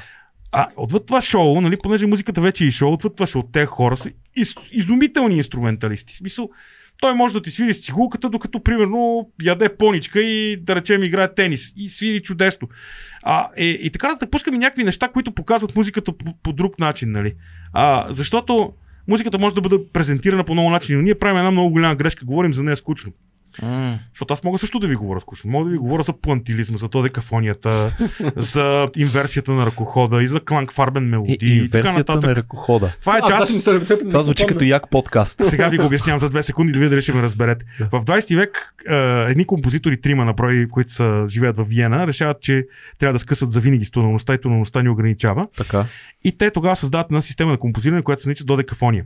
Какво представлява додекафонията? Нали знаете, че от тона до неговото повторение хроматично има 12 тона. До, до диез, ре, ре диез, ми, фа, фа диез, сол, сол диез, ла, си бемол, си бекар и до. Това е хроматичната за-. Загубихме Цецо. Вече. Аз съм- още се държа. Какво казват додекафониците? За да има така общо взето да няма хегемония нито един тон, когато един тон бъде свирен, трябва да се повторят всички 11 да минат след него, преди той да бъде повторен. У, Това нещо се нарича серия. Така. Това е първото проявление на музикалната фраза. Та, та, та, та, та, та, та, та, та, та, та, та, та, и се Да. връща до. Първото проявление е това. От тук на тук това е серията. На обратно е инверсия. Серията същата, която сте изсвирили, само че обърната на реверсиран. Да. След това имаме ръкоход, който е от средата към двата края. Окей. И след това имаме инверсия на ръкохода, който е от двата края към средата на серията. Това са четирите техники при додекафонията, четирите проявления на, на тази серия.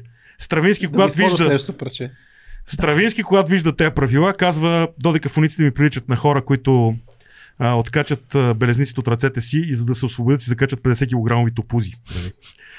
А, на, на нас, вероятно, ако, със сигурност и при тебе е така, а, правиме паралел с а, движението Догма от 95-та Да. в киното, където а, Триер и цяла компания диви дъчани а, реално решават да махнат всички правила и да кажат, ми, ние ще снимаме, ще си сложим, за да се освободим, ще си сложим белезници. Ще снимаме винаги на локация, не в студио, а, без осветление, осветление. натурно осветление, винаги Докарано камера от така. ръка, горе-долу нещо, Е, нещо Годар, такова. какво прави с а, Също този... да кача с камерата на рамо. Протков ли се казва, че той му период там, в който той не снима под неговото име? А, Или не, не. не казва. Дзенга Витров. Точно, Точно така. така, Да. Дзенга Дзенга, беше, Петров, да. да.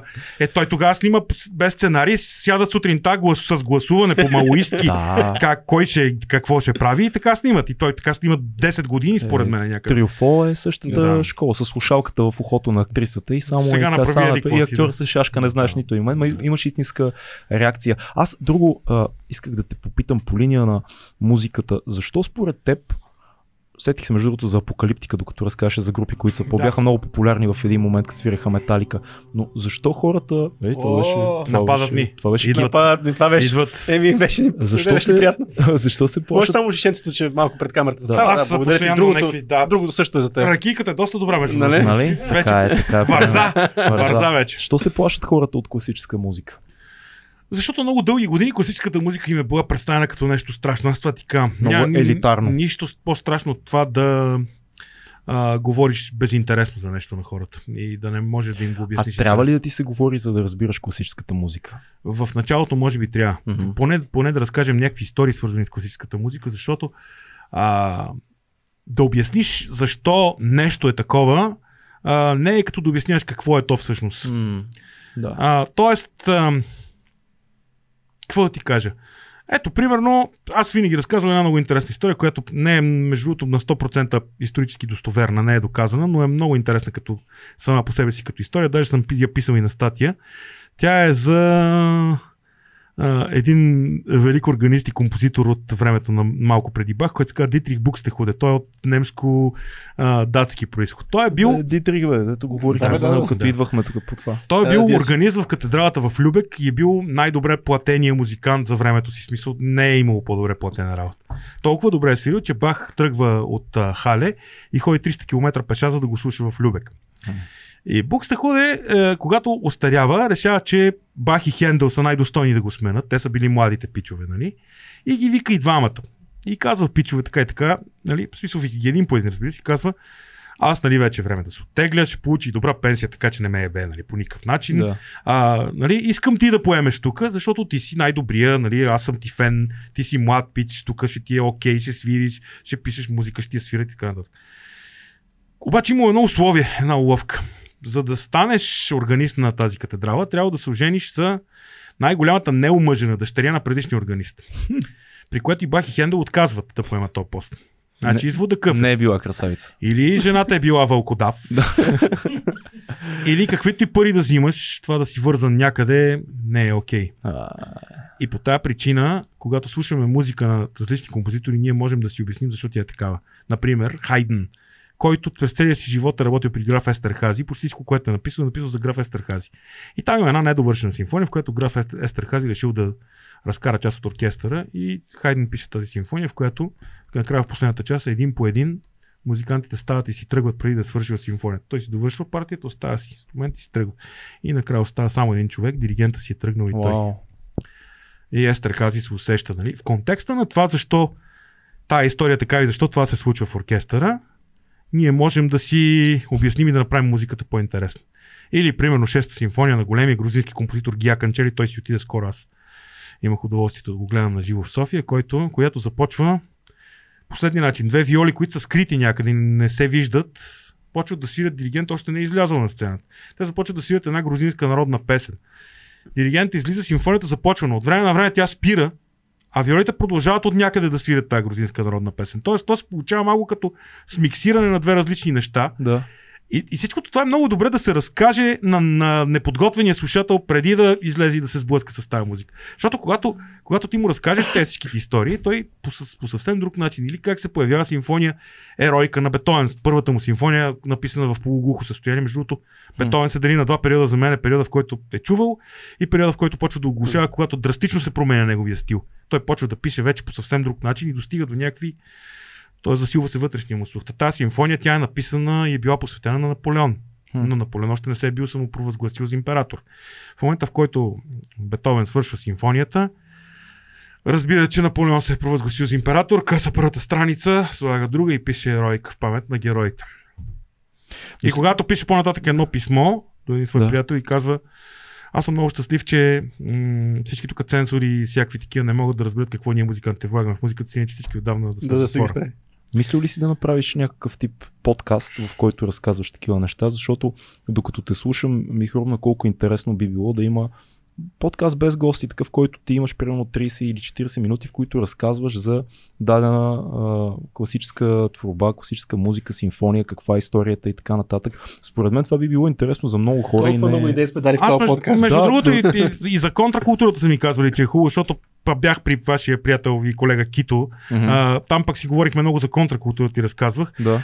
Ами, истината е, че не ми остава време. Освен това, като че ли съм малко възрастен за подкаст. Някакси 52 годишен чичак, нали, да говори на подкаст. Не Абе, знам, доколко Аз, аз бих аудиторията... слушал за, за класическа музика и тия истории, бих ги слушал с Иначе- много голям интерес. Иначе аз имам един печален опит да направя нещо като подкаст Човекът с Йоничката. Да. О, а, да. който, който, между другото, срещна това, което срещат всичките ми опити да направя каквото и да било. Аз имам една публика, която горе-долу са мои набори и не мога да пробия сред други публики. Тоест, mm. наобщо взето, по-младите не ме приемат, по-възрастните, на по-възрастните не съм авторитет, съм твърде така ексцентричен по отношение на реч и външен вид, така че общо взето съм така матюр формат. Е, ама така така да се. Твоите набори ще слушат подкаст, според мен. Да, но в палавият офис 13, ако ме вземат, мога да помисля. Няколко пъти спомена за, много пъти спомена за твоето да уважение и да, дали, че харесваш новите медии, това, което се случва. Ти Да. как използваш новите медии в личния си живот? В смисъл, как ти а, нали, предаваш информация чрез тях, как ти приемаш информация чрез новите медии? Какво ти е мнението генерално за това, което се случва в момента с това дигитално общество? Което... Ами, знаеш, аз по принцип малко даже съм изпуснал някои неща, защото е, съм зациклил в е, Фейсбук, а Фейсбук според мен е ограничава. Да. Отделно е, че вече младите въобще не са в Фейсбук, ама въобще, въобще. За тях това е... Ама наборите са там, така че. Е, наборите са там, да. Излекувал съм стотици хора. А, та, аз самия работя в традиционна медия. Да. Работя в, в интернет сайт, а, където съм редактор. А, и там, а, а, знаете, там се информираме по обичайния начин, но честно казано следим и социалните мрежи. А, сега има някои социални мрежи, които признавам, че аз напълно съм изпуснал, да речем е TikTok. Той Това ние е нещо, спокойно. което Ой, Той ние, ние това да след нас. дълбоко не разбирам. А, гледам, че моите много ползват Инстаграм, Инстаграм, т.е. да. общо вълнуват ги медии без думи. До там сме стигнали. ние. До Инстаграм, да. да. Там, там ще спрем. Ма там е предимно, там е предимно визия. Да, Да, в да. Инстаграм Снимки. най-посещаните хора са някакви много яки мацки, такива почти без дрехи, нали? Ми да. Като цяло. Кому трябва което не е лошо, дали, по, Да, по да. някакъв начин, но а, а, иначе знаете, че тези медии промениха всичко, те промениха играта. Абсолютно. И говорим за Фейсбук специално, защото Фейсбук направи революции. Фейсбук общо взето изключително безвъзвратно промени дори традиционните медии. Факт. Факта, че а, се тръгна към крос-медиа най-вече благодарение на Фейсбук, нали? това е абсолютно показателно, защото а, сега Twitter в България, няма какво да се лъжим, не е някаква медия, която... Поне много, за много сега за- не е. Поне за да сега според не е. да. Владо Каролев светло му памет много твитваше, той беше много Мгм. така там... Може някаква такава стратегия на, Ми- на Мъск, ма той па се провали това да... За- да- за да- А той, България той, Мъск сега го взе, да, то там... Ама то да малко нещо... Ама още, още не го е взел. Така ли? Не, Май, не. се, май се отказаха нещо нещата, там има, има проблеми по тази сделка. Еми, Той тук знам. не може да отидеш и си купиш нова телевизия. Слушах нашия приятел Иван Гайдаров гайдата от Да. Нокаут, който направи много хубав анализ, скоро го споделих в групата за патреоните и обсъждаше тази сделка, защо не се получава евентуално. Добре, ние имаме много... Чакай само. Да. Ти Имаме- пита за музика, аз не мога да не питам Питай, за, питай. за кулинарията. А, Знаеме, че си запален кулинар. Ете, То, това. това е очевидно. Какви са нещата, които така обожаваш да... Какво ти дава първо това, че готвенето какво ти дава на тебе лично и какви са нещата, които така обичаш да си приготвяш, на кого обичаш да приготвяш, на себе си или само? Първо, както е видно, обичам да ям, нали, което не е много захвалене, защото То- в моя случай отдавна е отминало здравословното. Но а, то не е само да, да сготвиш, то номер е да, да, да сготвиш за хора, с които да седнеш да го изядеш и да е М. готино. А, между другото, участията ми в два пъти в, кули, в кулинарно реалити черешката на тортата. А, много беше интересно като експеримент, защото много е стряскащо. Значи да поканиш гости е едно, да поканиш петима човека, които не са идвали никога, да. Но да поканиш Да. цяла България у вас, нали, е малко различно. И, и всъщност това е място, където има отпреш някакво послание. И аз общо взето и двата пъти отправих едно и също послание. И то е дълбоката разлика между София и провинцията, между София и, между големите и малките хора. Между хората от жълтите павета и хората, които си изкарват а, а, хляба с много труд на полето и които си откъсват краставиците и доматите от двора. Идвате, сте нищо не издържа. А, и, и всъщност това беше моето послание и затова, а, затова участвах в интерес на истината. Но а, ако ме питате за храната, аз много гледам кули- кулинарни предания адски много ми липсва Антони Бурдейн, защото той беше Е, да. за мен е, смисъл, ако трябва да кажа какво искам да представлява телевизията, това е една дума, Антони Бурдейн. Хм. Това искам да бъде телевизията. Не политкоректно, цинично, едно към едно, всичко. В смисъл, той съвсем спокойно може да отиде в Англия да каже, че много би искал да отреже главата на английската кралица и да играе футбол с нея в парка, нали, което го прави. Нали. Това Да. представете си да дойде тук и да каже, абе, много искам тук Бойко да го обеса, нали, някъде, примерно, и, и да се забавлявам после и да ям сирене, да пия вино. Представете си какво ще се случи, нали, смисъл. Това е. А, или си представете българско предаване, което по този начин да подходи. Нали? Защото съм, имам известен стаж малки по телевизия, работил съм като сценарист в Мгм. няколко предавания и, и там вътрешната цензура е много по-страшния враг от външната цензура. То, това Така е че- големия проблем, между другото. Се оказва. Не толкова някой те натиска, сами се усещаме кое не е да, окей. Да, да, да, така е, така е. Това е, защото сме малко смачкани. Това е страшничко. Така че сготвянето, напоследък все по-малко ми остава време да готвя, да, да ви кажа.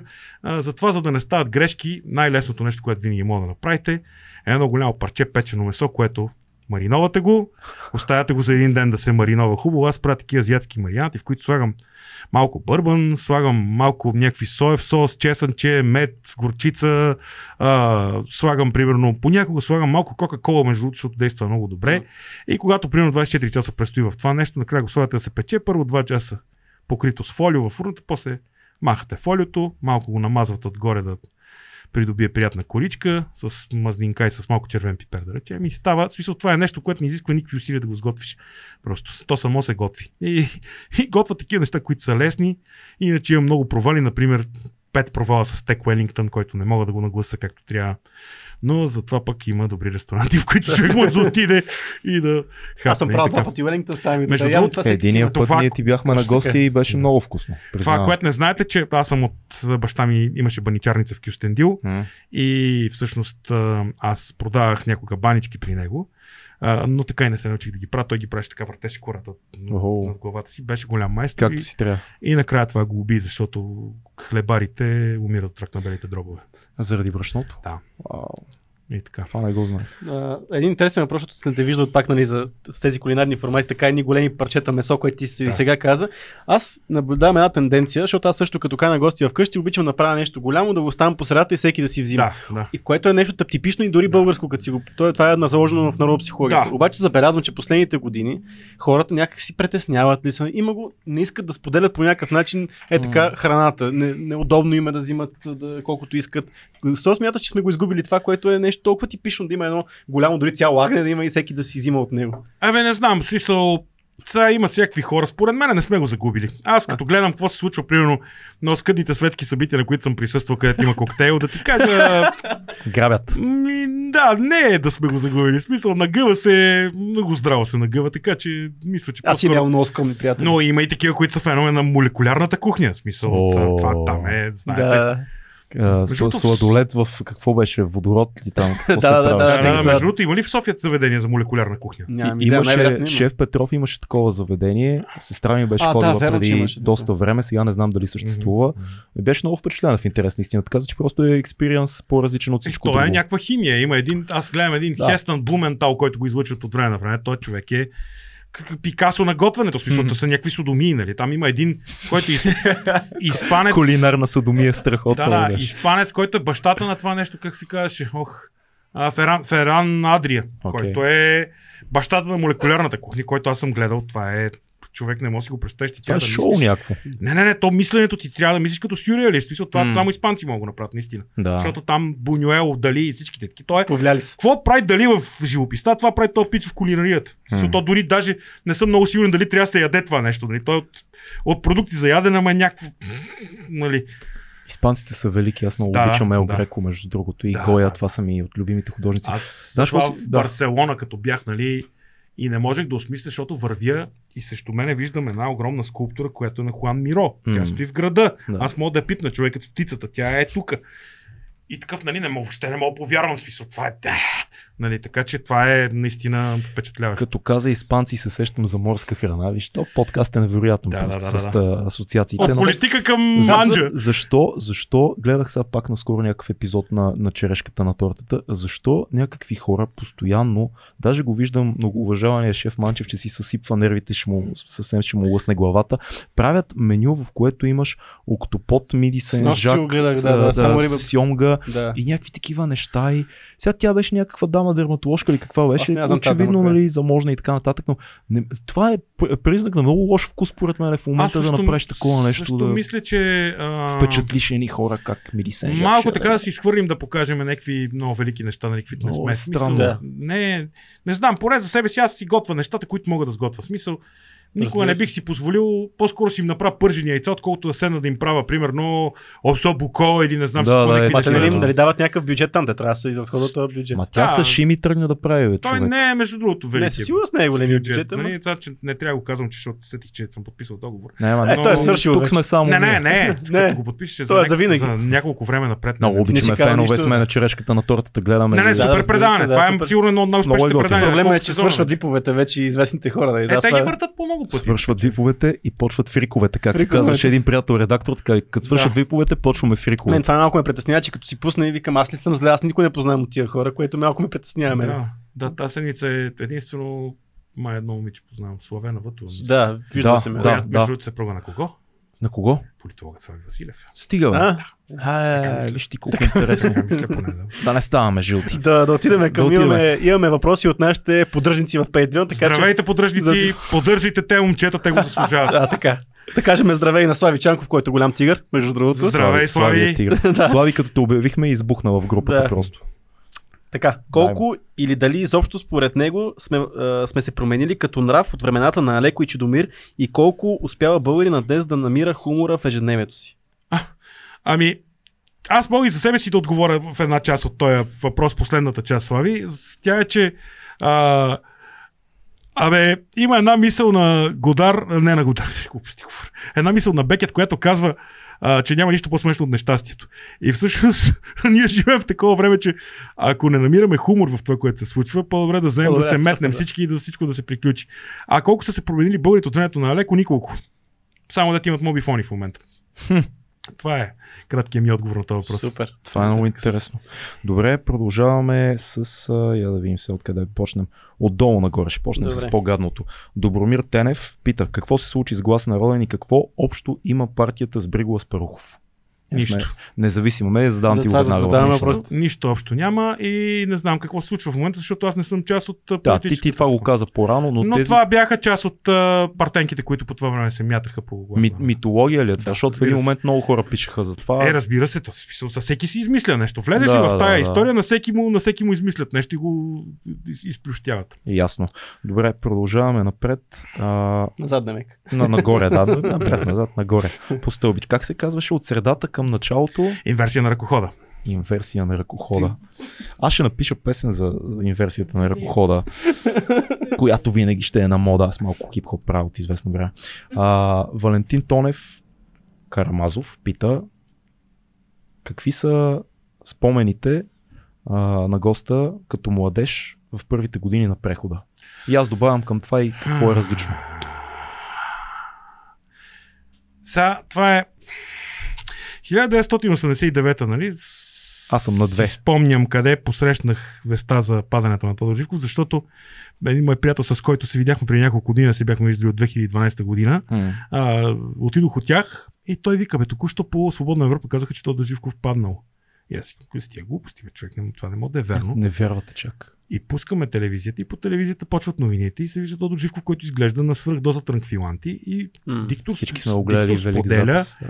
че всъщност другаря Тодор Живков е пожелал да се оттегли, другаря Петър Младенов го наследява, комунизъмът си продължава да се... Благодарим му за дейността, да. държи една реч там. Да. И аз, нали, такъв кататоничен ступор. Смисъл, ние не можехме да си представим живота без другаря Тодор Живков. Той, той, той не е може. Единственото, с което до някъде Да, това може да се стокхолмски синдром се приличи, е да, е оне 11 години, в които ни управляваше Бойко Борисов, но, но Бойко Борисов все пак имаше други партии, които нали, Да, да, постоянно го трескаха по някакъв начин. Докато тогава нямаше такова нещо.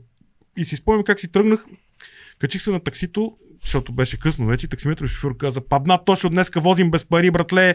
И аз живеех на разсадника и ме закара. И после си спомням, че малко след това, почти целият ми випуск от музикалното училище, ние завършихме през 90-та година, си събра багажа и замина и в по-голямата част не се върна никога повече в България. И аз останах тук с 10 на човека и мисля, че общо взето като цяло доста се прецакахме.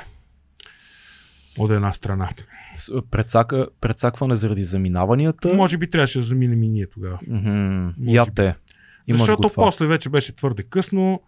После нямам пропуснат си митинг до 1997 година, само да кажа. Не мисля, че съм пропускал нищо. Бях, когато запалиха партийния дом. Като казвам запалиха, го запалиха, защото е пламна от четвъртия етаж, не е пламна от първия. Да. А, бях на оная жива верига за отмяна член първи с танковата реплика на Петър Младенов. Бях един от 20-те човека, които окупираха през 1990 година тогава консерваторията. А, бях на всичките тези места. Бях а, работех тук няколко етажа по-нагоре, само че в. Кюстендилския филиал Мгм. на Дарик Радио по това време. да. И бях и по барикадите. Бях и в Дупница, когато на Ракчивия мост бяха пратили кюстендилски ченгета да бият дупничани.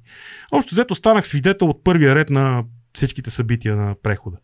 И някъде там в този преход нещо генерално обърках, може от самото начало. С, Което... с тъга говориш за всичко. Да, а, има между другото сега, докато пишех дисертацията си, която разказва точно за контркултурните музикални публики, има един много як момент в един филм, който тогава, 88 година, са снимали от Комсомола на Кравай. И появява се едно момиче, което казва, абе, ние много искаме да се провалим, нашето поколение. Не мога да разбера защо възрастните не ни позволяват да се провалим. Ами аз съм представител на това поколение, което искаше да се провали, то успешно се провали, осра всичко, каквото можа. И сега следващите поколения ще трябва да пършат след нас и да почистят. Защото ние сме заченати по време на социализма и сме родени, разкрачени над а, учебниците по научен марксизъм и заведенията за бързо хранене. И затова каквото и да направим, ние го правим кофти. Аз не съм сигурен изобщо в това, което казваш за нашото, поне от гледна точка на нашето поколение, защото ние много така, дори героизираме всичко, което вие сте правили и това ти го казвам без абсолютно никакъв патос. Какво, какво геройско сме направили толкова? Ами, много... Отървахме ли се от ченгетата? Отървахме ли се Не, от мутрите? не, Отървахме ли се от но, комунистите? но е имало глас, който се е вдигнал и е имал акции и по някакъв начин вие сте били гласа на контракултурата за това време. А контракултурата тогава е съвсем различно нещо от това, което в момента наричаме контракултура. Тогава е било опасно да си контракултура. Да, това е истинската контракултура. Да, контракултурата, която аз разглеждам в дисертацията си, завършва през 1995 година. М. И накрая в третата глава се опитвам да направя анализ защо тя приключва, какви са причините и какво се случва към днешна дата с остатъците от контракултурата. А, и всъщност се оказа, че причините, поради които контракултурата 95-та година се сп- спомина, а, не са те, които съм си мислил в началото. Аз си мислех, че масовата емиграция е довела до смъртта на контракултурата. М. Всъщност съвсем други са причините и, и те са и професионални, но и това, че вече няма нужда от този бунт, с който... Всъщност, до 95 и 6 година някъде контракултурните публики са потребители на контракултура. Да. А след 95-та година те стават, защото те не са потребители на контракултура. Те са част от контракултурата и на сцената има техни представители. Мгм. От 95-та година нататък публиките стават потребители на продукт контракултура. Точно така влизат корпорациите. Аз Точно мога така. да говоря по-подробно по линия на хип-хопа това Да, нещо и там да. е един от най-видните примери, защото рап музиката, не хип-хоп културата, рап музиката стана най-популярната музика последните 30 Тя, между години. другото, все още е. Мисля, че да, но да. това е точно най-пакетирания контракултурен а, резултат, най- най-голямата контракултура, Да, която е пакетирана знаеш за масова рапърите публика. не можахте да имате... А, вие бяхте контракултура, но не в този смисъл. Вие нямахте единна идеология. Всичките рапъри бяхте различни. Това е вярно. Докато, примерно, една пънк контракултура, тя е насочена към една посока. Да, тя е да. такава. Метал пък към, към друга, нали? При метал е да има някакви разклонения. М, New Wave, там е пък съвсем вече съвсем друго. Да. А докато при вас е, единия примерно е, едните са абсурд, които пеят политически и не знам си какви. Другите са примерно варненската там група около Мишо Шамара, гумени глави, а, сега ако искаш килата и така нататък. Има между другото страхотни за мен поети сред рапърите, Мгм. като ето се сещам за един страшен пич, който не знам дали напоследък Керанов се казва. да. А, той е поет. Смисъл, той е, и, той е с Аз много голямо го- чувство за автоирония Би някакво. го нарекал стендъп комик, говорещ Да, рими. да, Чак да, поет да, не бих. да, да, точно така. Всъщност прав си. Да, много, много, без да искам много да го обидя, познаваме Не, не, той е така, да. А, та, има много, много е различно всичко, което излиза от вас. Аз, между другото, не съм толкова запознат с рап музика. Аз по-скоро визирах западната, която знаеш края на 80-те години е И пика. Coast, West Coast, там Ми, да. това, е, това идва да. вече с комерциалния елемент. Това идва когато влизат Да. корпорациите, но наистина един бунт, който започва чисто началото на 80-те, края вече е популярен, идват корпорациите и се намесват и започват да го пакетират и да го продават. И вече 90-те е този пик, когато идват Coast, West Coast, всички разделения, да, да, глупости. Да, да, да. Колкото за българската, тук никога не е имало индустрия, за да се продава и капитализира Това е проблема нещо. навсякъде, че тук никога Да, не е имало е пазарни условия и всичко е измислено. Имаше един къс момент, в който DJ Станчо беше така хет на снайпер заедно с Пенс и Мишо във Варна. Тогава се продаваха много албуми, Да, да. но това пак не е точно пакетиране на Между контркултура. другото, чакаме от доста време да излезе филма на гетото и на Теслата за хип-хопа, който аз... Той, той май излезе. излезе. Трейлър пуснаха само. Още Така не е ли? Нямаше ли Да. премиера? Имаше премиера на трейлъра. Аха. Те работят бавно там, смисъл перфекционисти са, но аз знам, понеже ги познавам и двамата, знам къде Да. какво снимаха, смисъл, този филм би трябвало да е много як. Ево, да сте в Штатите много Ходиха, снимаха. да, да, снимаха в Штатите, там снимаха въобще олдскула, тук с продуцентите, които някога се занимавали, вадиха кадри, смисъл филма би трябвало да е много як. Факани легендите, Слата и Гето са огромни, Да, просто да, да. голям респект. Следващия въпрос, който имаме от Вани на Изуш, ще го качи пак не заби аз- да, телефона. аз го Имаш пред мен да. да. Те са два въпроса всъщност. Да, защо според Да. теб и той като част и от медиа, Мгм. защо някои хора, иначе разумни и свестни, се връзват на фалшиви новини, на, хибридно, а, на хибридната война и така. Защото, а, как се казва, как се казва човек, който задава въпроса? Ваня. Защото Ваня хората имат нужда да четат това, което искат да прочетат. Аз съм го констатирал и дори със свои текстове. Наскоро написах, преди две седмици написах един текст, в който разказвам за това дали руската култура всъщност е събранена, както твърдят някои от въпросните Не. фейк медии или не. С много примери, с, насякъде където съм се робил. Какво се случва с Валерий Гергиев, който за мен е гениален диригент. Гениален, един от най-добрите петима живи, но за съжаление гаден путинист и човек, който подкрепя абсолютно всичките гадости на Володя в момента. А, и Гергиев действително от всякъде го махнаха да свири, но той не е проблема. А, там не е проблема толкова в това, че той е руски музикант. Проблема е, че той е деец на партията на Путин и то от най-мракобесните. Точно така. А, и написах тази статия, в която разказвам всичките те истории. Разказвам за паднали спектакли на Лебедово езеро в Италия, които не са паднали поради причина, че италианците са ги спрели, а поради причина, че трябва да ги танцуват украинци, които са отказали да танцуват всичко руско. Казали няма да идваме, няма да го танцуваме, защото това е Чайковски, той е руснак, край. Ние руската култура не танцуваме.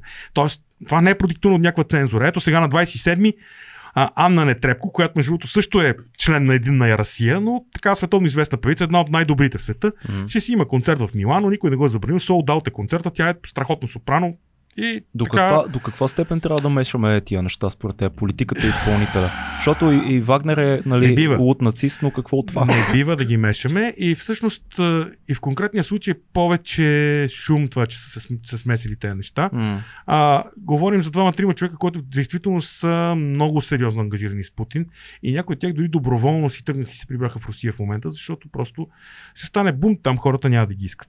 А, та, говорят, че написах тая статия и мнозина от любимите ми симпатизанти на една любима моя организация Демократична България бяха решили, че тази статия е пропутинска, в смисъл без дори да я четат.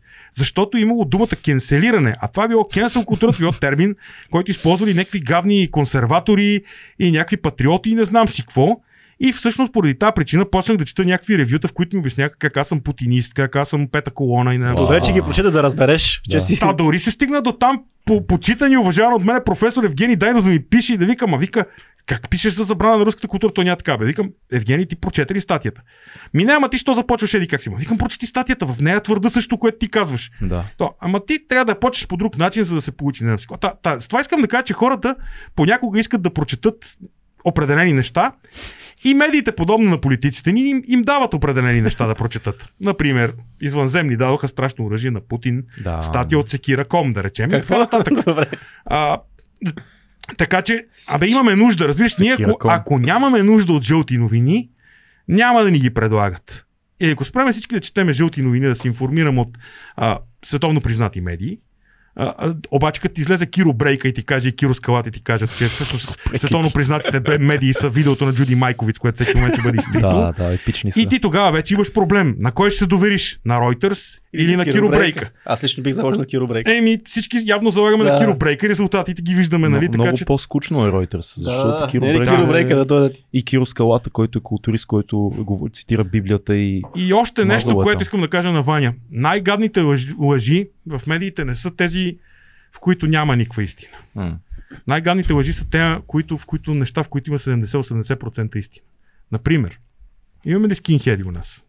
Имаме. Имаме. имаме. По мачовете се Те фашисти ли са? Фашисти са. Мгм. Следователно, ние сме фашистска държава, следователно Путин трябва да влезе да ни денацифицира. Факт. Така е. Има ли истина в това? Всичко е истина, което казвам. Мгм. Или в Кърджали живеят ли преобладаващо хора от турското население? Живеят. Те могат ли да обяват утре автономия и Ердоган да ги признае? Може.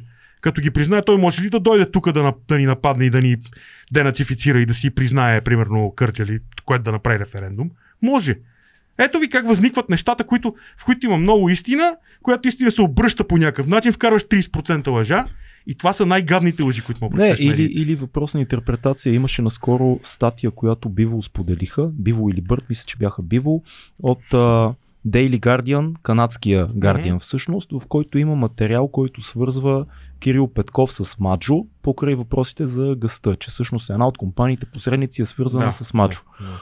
Сега, Daily Guardian, това не е точно разследване, което са направили. Това е коментар и после стана ясно, че много хора, и аз и ти може да пратим материали на Daily Guardian, които естествено се интересуват какво става, защото Кирил Петков Да, е да. от Канада и тъй нататък. Да. Да, е, той си от България, но нали живял е много дълго, има Да. и си и гражданството май още, не знам там какво Няма, стана. няма. Няма вече, да. Вече май няма да. Извинявам се. Та, сега гледаш тази статия и си казваш, Маджо играч ли е? Играч е. Кирил Петков и хората около него пречупили ли се? Не знаем дали са се пречупили. Невъзможно ли е? Не знаем. Да. Има ли разследване? Няма. Обаче е много лесно ти да кажеш 100% има някаква врътка с Мачо, защото Мачо е голям играч и продължава да бъде. И игра много дълго време с Бойко Борисов и така нататък. Allegedly. А, така, така се говори, да кажа, да не ни осъдат някой, както Да. каза Димитър Стоянов, да, да бъдем професионалисти. Ка- Така се говори. Ние така сме го чули, но не, сме чули. не, не е факт. Та, гледаш нещо такова и си казваш, окей, къде е истината? Защото звучи много тежко, когато Дейли Guardian ти казваш западна медия, сериозна медия, пише нещо такова, Биво го а, споделя. С най-добри намерения най-вероятно, хората почват да ровят, виждат, че това е материал, който е коментар по-скоро и така нататък, но всичко сочи, че може и да е възможно. И тая сива, сива територия е много по-страшна от всичко друго, защото тук имаш елементите сериозни медии, Точно информация, анализ, истински Преди герои. две години се появи една статия, в която се твърдеше, че на Запад искали да забраняват музиката на Бетовен, защото... Имаше, да. Така. Всъщност, никой не иска да забранява никаква музика на Бетовен. Това са двама... Кенсъл, кенсъл да, на Бетовен. Това са двама ЛГБТ активисти, които правят блок, музиканти ЛГБТ активисти, които Ага. правят блок, които са заявили своето мнение, което сигурно никой не интересува на света, че това класическата музика въобще не била демократична. Там се толерирал белия хетеросексуален мъж и А, така нататък. това и е постмодернистична музика, Да. там всичко е Да. потисничество. И всъщност те си говорят някакви неща хората. Това е някакъв блок, който дали, дори да го слушат много хора, ама нашите изведнъж излизат и казват всъщност на Запад искат да се забрани Бетовен. Да, И факт, се това започват е факт. коментар. Какой бе? Той е ли Запад, дето на еврогейските ценности, дето Да. иска да забрани Бетовен? Истанбулската конвенция, всичко се Сега- навръзва в един момент. Аз съм изключително възмутен, че мога да ти дойде на ум изобщо, че трябва да забраняваш Бетовен, но въобще не е такава историята. Нали, М. В конкретния случай сега пак с руските неща имаше един скандал, който обаче от миналата година, който сега го приложиха към а, забраната на руската култура в кавички, в който нали, а, някой казал, че а, хореографията на Петипа от а, 1897 година на Лебедово езеро на Чайковски била сексистка. И поради тази причина той не трябва да си играе. Нали, в смисъл, ма това го казал некой си, Не, не. цитирано от не, жълт немски вестник, не Да. потвърдено от никъде другаде, нали? И нашите изведнъж го вкарват в пропагандата. Те, ето, не знам си какво. Е, да, и се появява Джамбаски някъде по телевизията и, и дропва бомбата и казва, ето... че- Ако Чайковски беше жив към днешна дата в Русия, Чайковски е гей. М, Той щеше да има проблеми, защото там нали, не се гледа с добро око на тези хора. Там е нали, много панславянско такова. Да, да, да, да. Така че малко е смешно с цялото това нещо, да. Но пак да кажем, че най- най-гадните лъжи са те, в които съм, има 80% истини и 20% лъжа. Супер отговор на този въпрос. А, а Стефан Стоянов няма въпрос, има един голям призив. И той е Венци Ми- Мицов, министър на културата и шеф на Федерацията по художества и гимнастика. За второто съм съгласен, аз за това работа. Да, да, да. Защото Иначе- така отказва се от политиката, така че да направим Венци шеф на художествената Ваня, Федерация. по нямаше художества. ли още един въпрос? А, за, да, чакай. Бе. Нещо имаше за За математиката. математиката. Какво мислиш за намаляването на учебните часове по математика? Ами мисля, че по принцип в момента ни управлява учебно правителство, така че всичките идеи на академик Денков, от това, което чета, аз лично съм доста притеснен. А, Сигурно се надявам поне 80% от неговите идеи да не минат. Нали? Това с математиката е а, едно от нещата. Макар че, макар че Ваня, аз съм конкретен пример за човек, който учи математика до 8 клас и от 9 спря да учи, защото Аз също- Аз музикалното, също така. в музикалното не учихме математика А. и резултата не е много добър, както виждаш. Ние учихме така че- математика, обаче Аз съм, да, аз съм, отказах от нея. точно така, аз се отказах от математика. Да, да, да. Аз мисля, че... Математиката му отказа също от нея. Не бе, истината е, че има някакъв резон в това да се намалят часовете, защото сега колкото и да звучи такова, нали, а, анатема някаква, не трябва да се пипат тия теми и табу някакво да е. Истината е, че колко, колко сега много глупаво мога да звучи, ама колко процент от знанията, които добиваш от 8 клас нататък по математика, ги ползваш в този живот. Освен ако не се занимаваш с а, компютърни науки или нещо такова. Нямам представа, а, знам само едно, че... Никой няма, но ги учим. Не, въпросът е според мен, че те създават други връзки в мозъка, които може би... Точно така. Създават ли?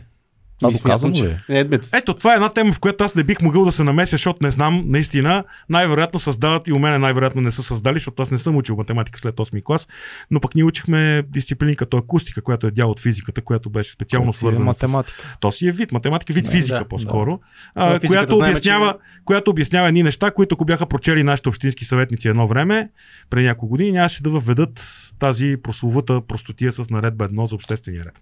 Аз Така че- казвам публично, че съм за намаляването на математиката. Ето тук от тази да висока кажа. т- трибуна. За съм и, и даже според мен, ако трябва да съм честен, връзките в мозъка на, на подрастващите ще се засилят много повече от това да е, имат достъп до повече литература, съвременна, различна, повече всеки изкуство.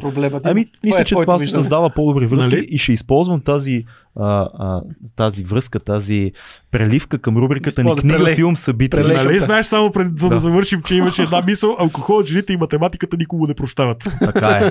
така е. Нито едно от трите не ми е прощавало. Е. Но нашата рубрика Но, се казва да. книга, филм, събитие. Книга, филм, и, тази, и тази рубрика не прощава, защото ти трябва да ни споделиш сега една книга, която е важна за теб, един филм и едно събитие, където хората може да те видят или пък Да. нещо, което ти организираш. Да почнем от книга. Да Да почнем от книга.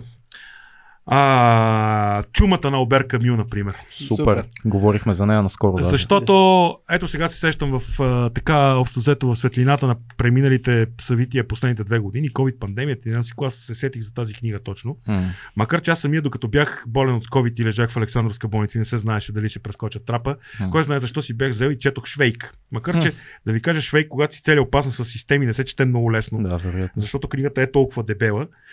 но, но чумата о, разказва нещо много интересно и въобще Камю е екзистенциалист. Да. Като всички екзистенциалисти, той има твърде ексцентрични така идеи за света, но неговата основна идея в чумата е нещо, което у нас не се случи.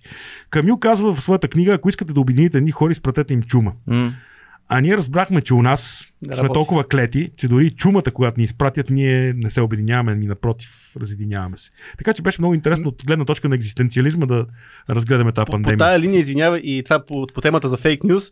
А, значи, аз четох статия, че ти а, си се разболял от COVID, защото, защото си се вакцинирал. А то всъщност беше, ти после аз четох Така, твоя статус, който е, че ти си е, че- отишъл и си се разболял просто. Даже не е много ясно и това, защото аз Да. отивам, слагам си AstraZeneca тогава, нали? Да. Та в първия ден, в който отвориха това, вечерта ме втриса, което е нормално Да. за AstraZeneca, на другия ден дигам температура, един ден температура, втори ден температура, трети ден отивам и защитавам докторска дисертация в Благоевград при което се разявам и една от а, своите така, рецензенти, която возих моята кола, а, дали, Нещата без да знам. Да, да, Прибирам се, сина ми дига температура, правим си тесто и се оказвам и двамата положителни. Всъщност аз явно съм се разболял преди това, защото той, ония тогава вирус, това беше втория английския щам. Делта... Той, не, делтата беше после. Това беше английския. Това беше А, миналата това- година, февруари месец. Да, втората версия. Той имаше примерно десетина дни инкубационен период. Аз кой знае къде съм го А, фанал да. това нещо. Нали, може и на опашката за ваксини да съм се разболял, Да. защото бяхме много хора. Ма може и кой знае къде да е било. Ама ето Жена ми е използва... учителка, може да го е донесло от училище. Ама се използва, че той отишъл в Венци да се вакцинира. Това е важно. Не, не, И- то е ясно какво се използва. Ти ако Да, знаеш да, неща получавах в болницата, ще си поискаш да се метнеш, нали? Смисъл, първа сутрин в болницата, събуждам се сутрин, аз написах статус, че съм болен вече. Събуждам се сутринта, отварям си месенджера, първото съобщение. Дебел си. Няма да оцелееш. Страхотно нещо.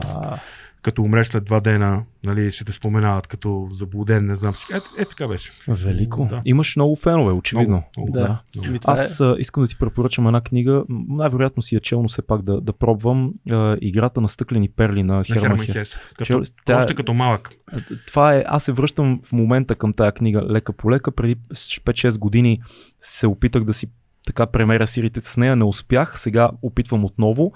Там музиката е, знаеш, главен, един от главните герои на, на академията, Великата академия, така въображаема академия и, и, много ценности има там за музиката и, и всъщност и за математиката и за музика и всички науки, които в крайна сметка се въртят около музиката, което е страхотно. Самата музика и това, че ние въобще слушаме музика, дължим на Питагор в момента, защото Да. музиката е построена по, по музикални строеве, които са измислени от Питагор. Да. Тоест, а, а, въобще самата идея за правене на музика включва идеята за златно сечение, което М. е свързано с едни изчисления. Не случайно дългите форми в изкуството са пряко подчинени на математически прогресии. Например, сонатната форма, която е най-висшата форма, в която има две теми. Едната е штурмом дранк, нали, такава бур, буря и устрем. Mm-hmm. Другата е кротка, блага тема. Те двете влизат в взаимодействие Да. и в тяхното взаимодействие в разработката се постига кулминацията и златното сечение.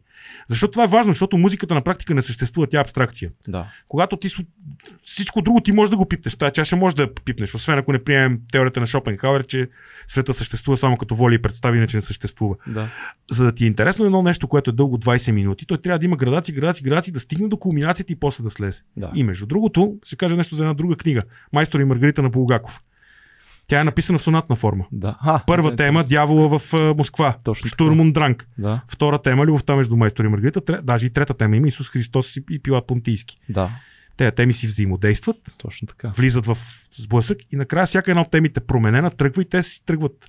Нали, Пилат. Понтийски и Исус в една в единия път, майстор и Маргарита в другия път и така нататък. Преплитат се на моменти. Точно така. Да, точно така. да, Това е книга написана в сонатна форма. Тя е написана точно по всички правила, по които се пише една симфония, да речем. Музиката е велико нещо. Аз наскоро говорихме в някои от епизодите. Търковски казва, че всъщност това е не само той, много хора го казват, най-висшето изкуство, защото то няма, не разчита на той е чиста абстракция. Точно така, да. Словото минава винаги през текста, който ти интерпретираш. Киното има други правила, но музиката е едно много чисто нещо, което докосва слуха ти, съзнанието ти и веднага те отвежда на някъде. Няма нищо Но и нещо, Посредник. което ще те загуби, ако не е направено така, че да, да поддържа твой интерес в възходяща. Между другото, дори е, ти го, знаете го като хора, които сте се занимавали с музика. А, дори да си подредиш песните в един концерт, и това е изкуство. Да. Защото там трябва да има градация. После да паднеш, Да. после пак да се дигнеш, да вау, нали, най-големите хитове накрая Да. и после бисовете, нали. Дори там можеш да загубиш публиката. То е Дори да драма, готини драматургия. песните. Ако навържеш прекалено много динамични една след друга ги губиш. Ако има твърде така. много, бе, Точно трябва да ги разходиш. Като програмирането в телевизиите, по същия начин. В смисъл, то си е. Но без азис. азист. Азист. Азист. Между другото, азист дължиме на Кембъла, светла му памет, да го почетем. Е, много огромен, голям човек. Огромен. Много голям човек. Ако става въпрос драматургия, да минем и към киното. Един филм важен за тебе. А, Усещам как са много и се въртат в момента. Минават филми. Минават филми. Знаеш, първо си мислех да кажа м- Андалуското куче, после си мислех да кажа а, Сталкер, понеже говорихме за Търковски. О, да. А, но в крайна сметка ще кажа нещо, което ме определя като така общо взето човека, който съм в действителност и това е ново кино Парадизо на М. Торнаторе. Легендарен. Защото това е толкова полезнено силен филм за любовта и за въобще за отдадеността и за всичко, М. че аз няма случай, в който съм си го пуснал и да не се скъсвам от рев. В смисъл, този филм след 40-то гледане продължава да предизвика у мене такъв плач, който обаче плач не е просто някакъв плач, ми той е катарзисен плач. Никога няма да забравя сцената, в която накрая, когато той се връща след толкова много години и киното е почти бутнато, той казва, нали, Филип Нуаре, главната роля, не помня как се каже, който умира, нали, и му оставя. Да, той да, отива да, на погребението му. Така. Казва, остави го за тебе и той накрая в своето студио в Италия си пуска лентата, където са всичките отрязани целувки от цензурата. И това е непоносима сцена за мен. Аз не мога да издържа. Тя е толкова емоционално силна, че е едно те е бутнал валяк. В смисъл, няма нищо в съвременното кино, което с всичките си специални ефекти, с всичките си содомии, да може да го доближи това усещане, нали, че някой Ха, има една много хубава мисъл на Ансерме, който сравнява Брамс и Стравински в музиката. Защото Стравински е много голям майстор оркестратор. Такъв, ако трябва да сравняваме техниката на Стравински, ще сравним с техниката, в която сега се правят холивудските филми. Вау, нали ти не знаеш как е Да. направено. Не, че Стравински не е велик композитор. И Той каза, когато слушаме Стравински, усещаме, че нещо става и че, и че нещо е вау, нали, велико.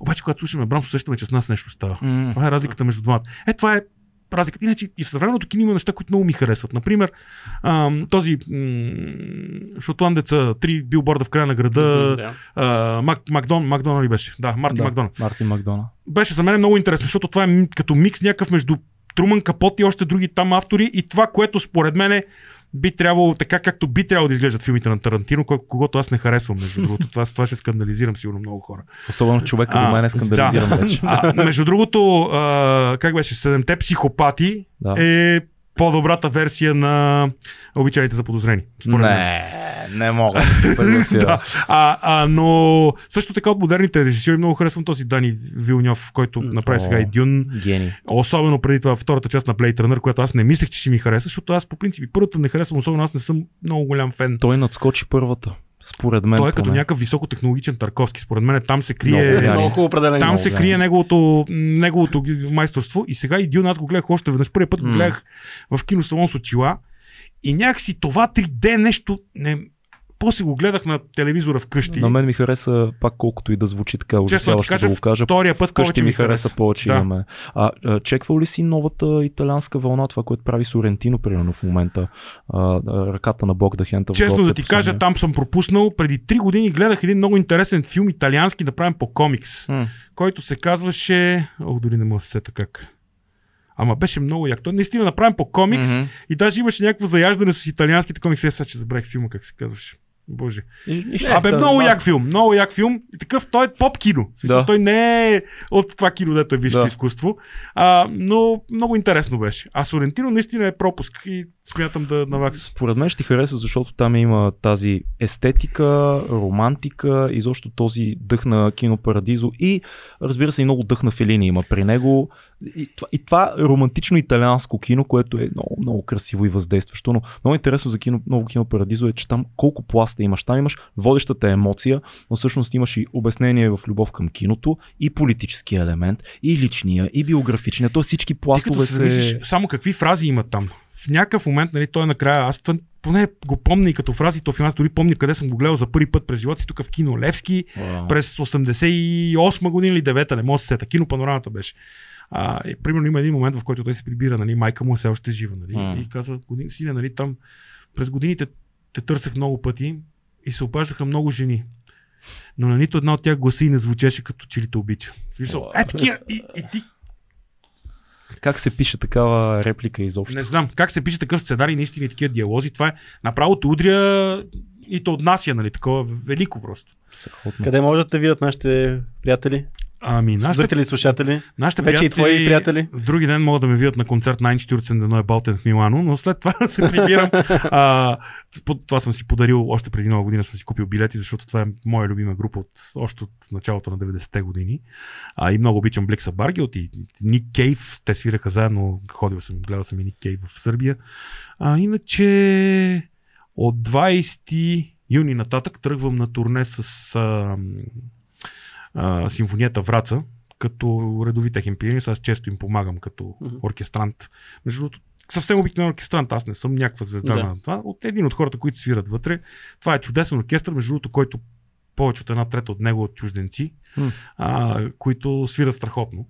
А, и турнето ще бъде с четирима италиански тенори, ще обикаляме. Миналата година обикаляхме пак с тях и направихме колко 12 концерта, но тази година, доколкото разбирам, ще направим повече от 20 концерта. В Кои градове ще бъдете? Къде ли не? Из цяла България. Доколкото разбирам, ще тръгнем май от Панагюри, ще си минем през дори през родния ми Кюстендил. Та Там ще мога да видя местната публика, Благоевград, някъде на морето, ама тази година, миналата година свирихме много на морето, тази година няма да свирим много на морето, ще обикаляме по другите части Много на се България. разпускате си локатият на морето и затова. Да, да, да. Даже изкарах три дни едни във Варна, такива безметежните, се сетих малко за ергенските години, нали, и така нататък. Та, това ще бъде, а, лятото за мен ще има едно Супер. така. Много обичам да свиря с оркестър, защото като млад така и не можах да го направя много-много. М. Там подехаме на други частоти. Тръгнах, пънк, рок-н-рол и така нататък. Завърших с закъснение. Станах доктор с много голямо закъснение. Може би вече трябваше да съм станал поне доцент, но така се развиха нещата. А, и затова сега много обичам на стари години да си наваксвам някакви неща, които пропуснах на млади. И най-якото е, че диригент на оркестър е мой много добър приятел, доцент Христо Павлов, който между другото за някой доцент Христо Павлов, а за други е първият оригинален брас на група Контрол. М, Той в момента е директор на симфонията Врац от 4 години вече и преподавател в музикалната академия. Тоест през пънка минахме много хора Да, очевидно. и пънко няма да умре, както знаете. Няма, Това е по-хубав завършик по-хубав няма. завършик Да. няма. няма как. Много ти благодарим за този И разговор. аз благодаря да се надявам, че не съм досъдил да, на младата не. ви Не, аудитория. малко. Не, Два не, часа минаха неусетно. Обещавам следващия път, когато ме поканете да бъда рус и с по-големи цици. Е, Което важно. това е обещание, за което си Ма руса заслужава. брада. да, Руса брада. няма какво друго. Ами не знам, мога нещо измислиш. Това беше 2200. Бъдете живи и здрави. You hurt и... me, baby, check it out. You know. You know it, baby. Чао! Чао.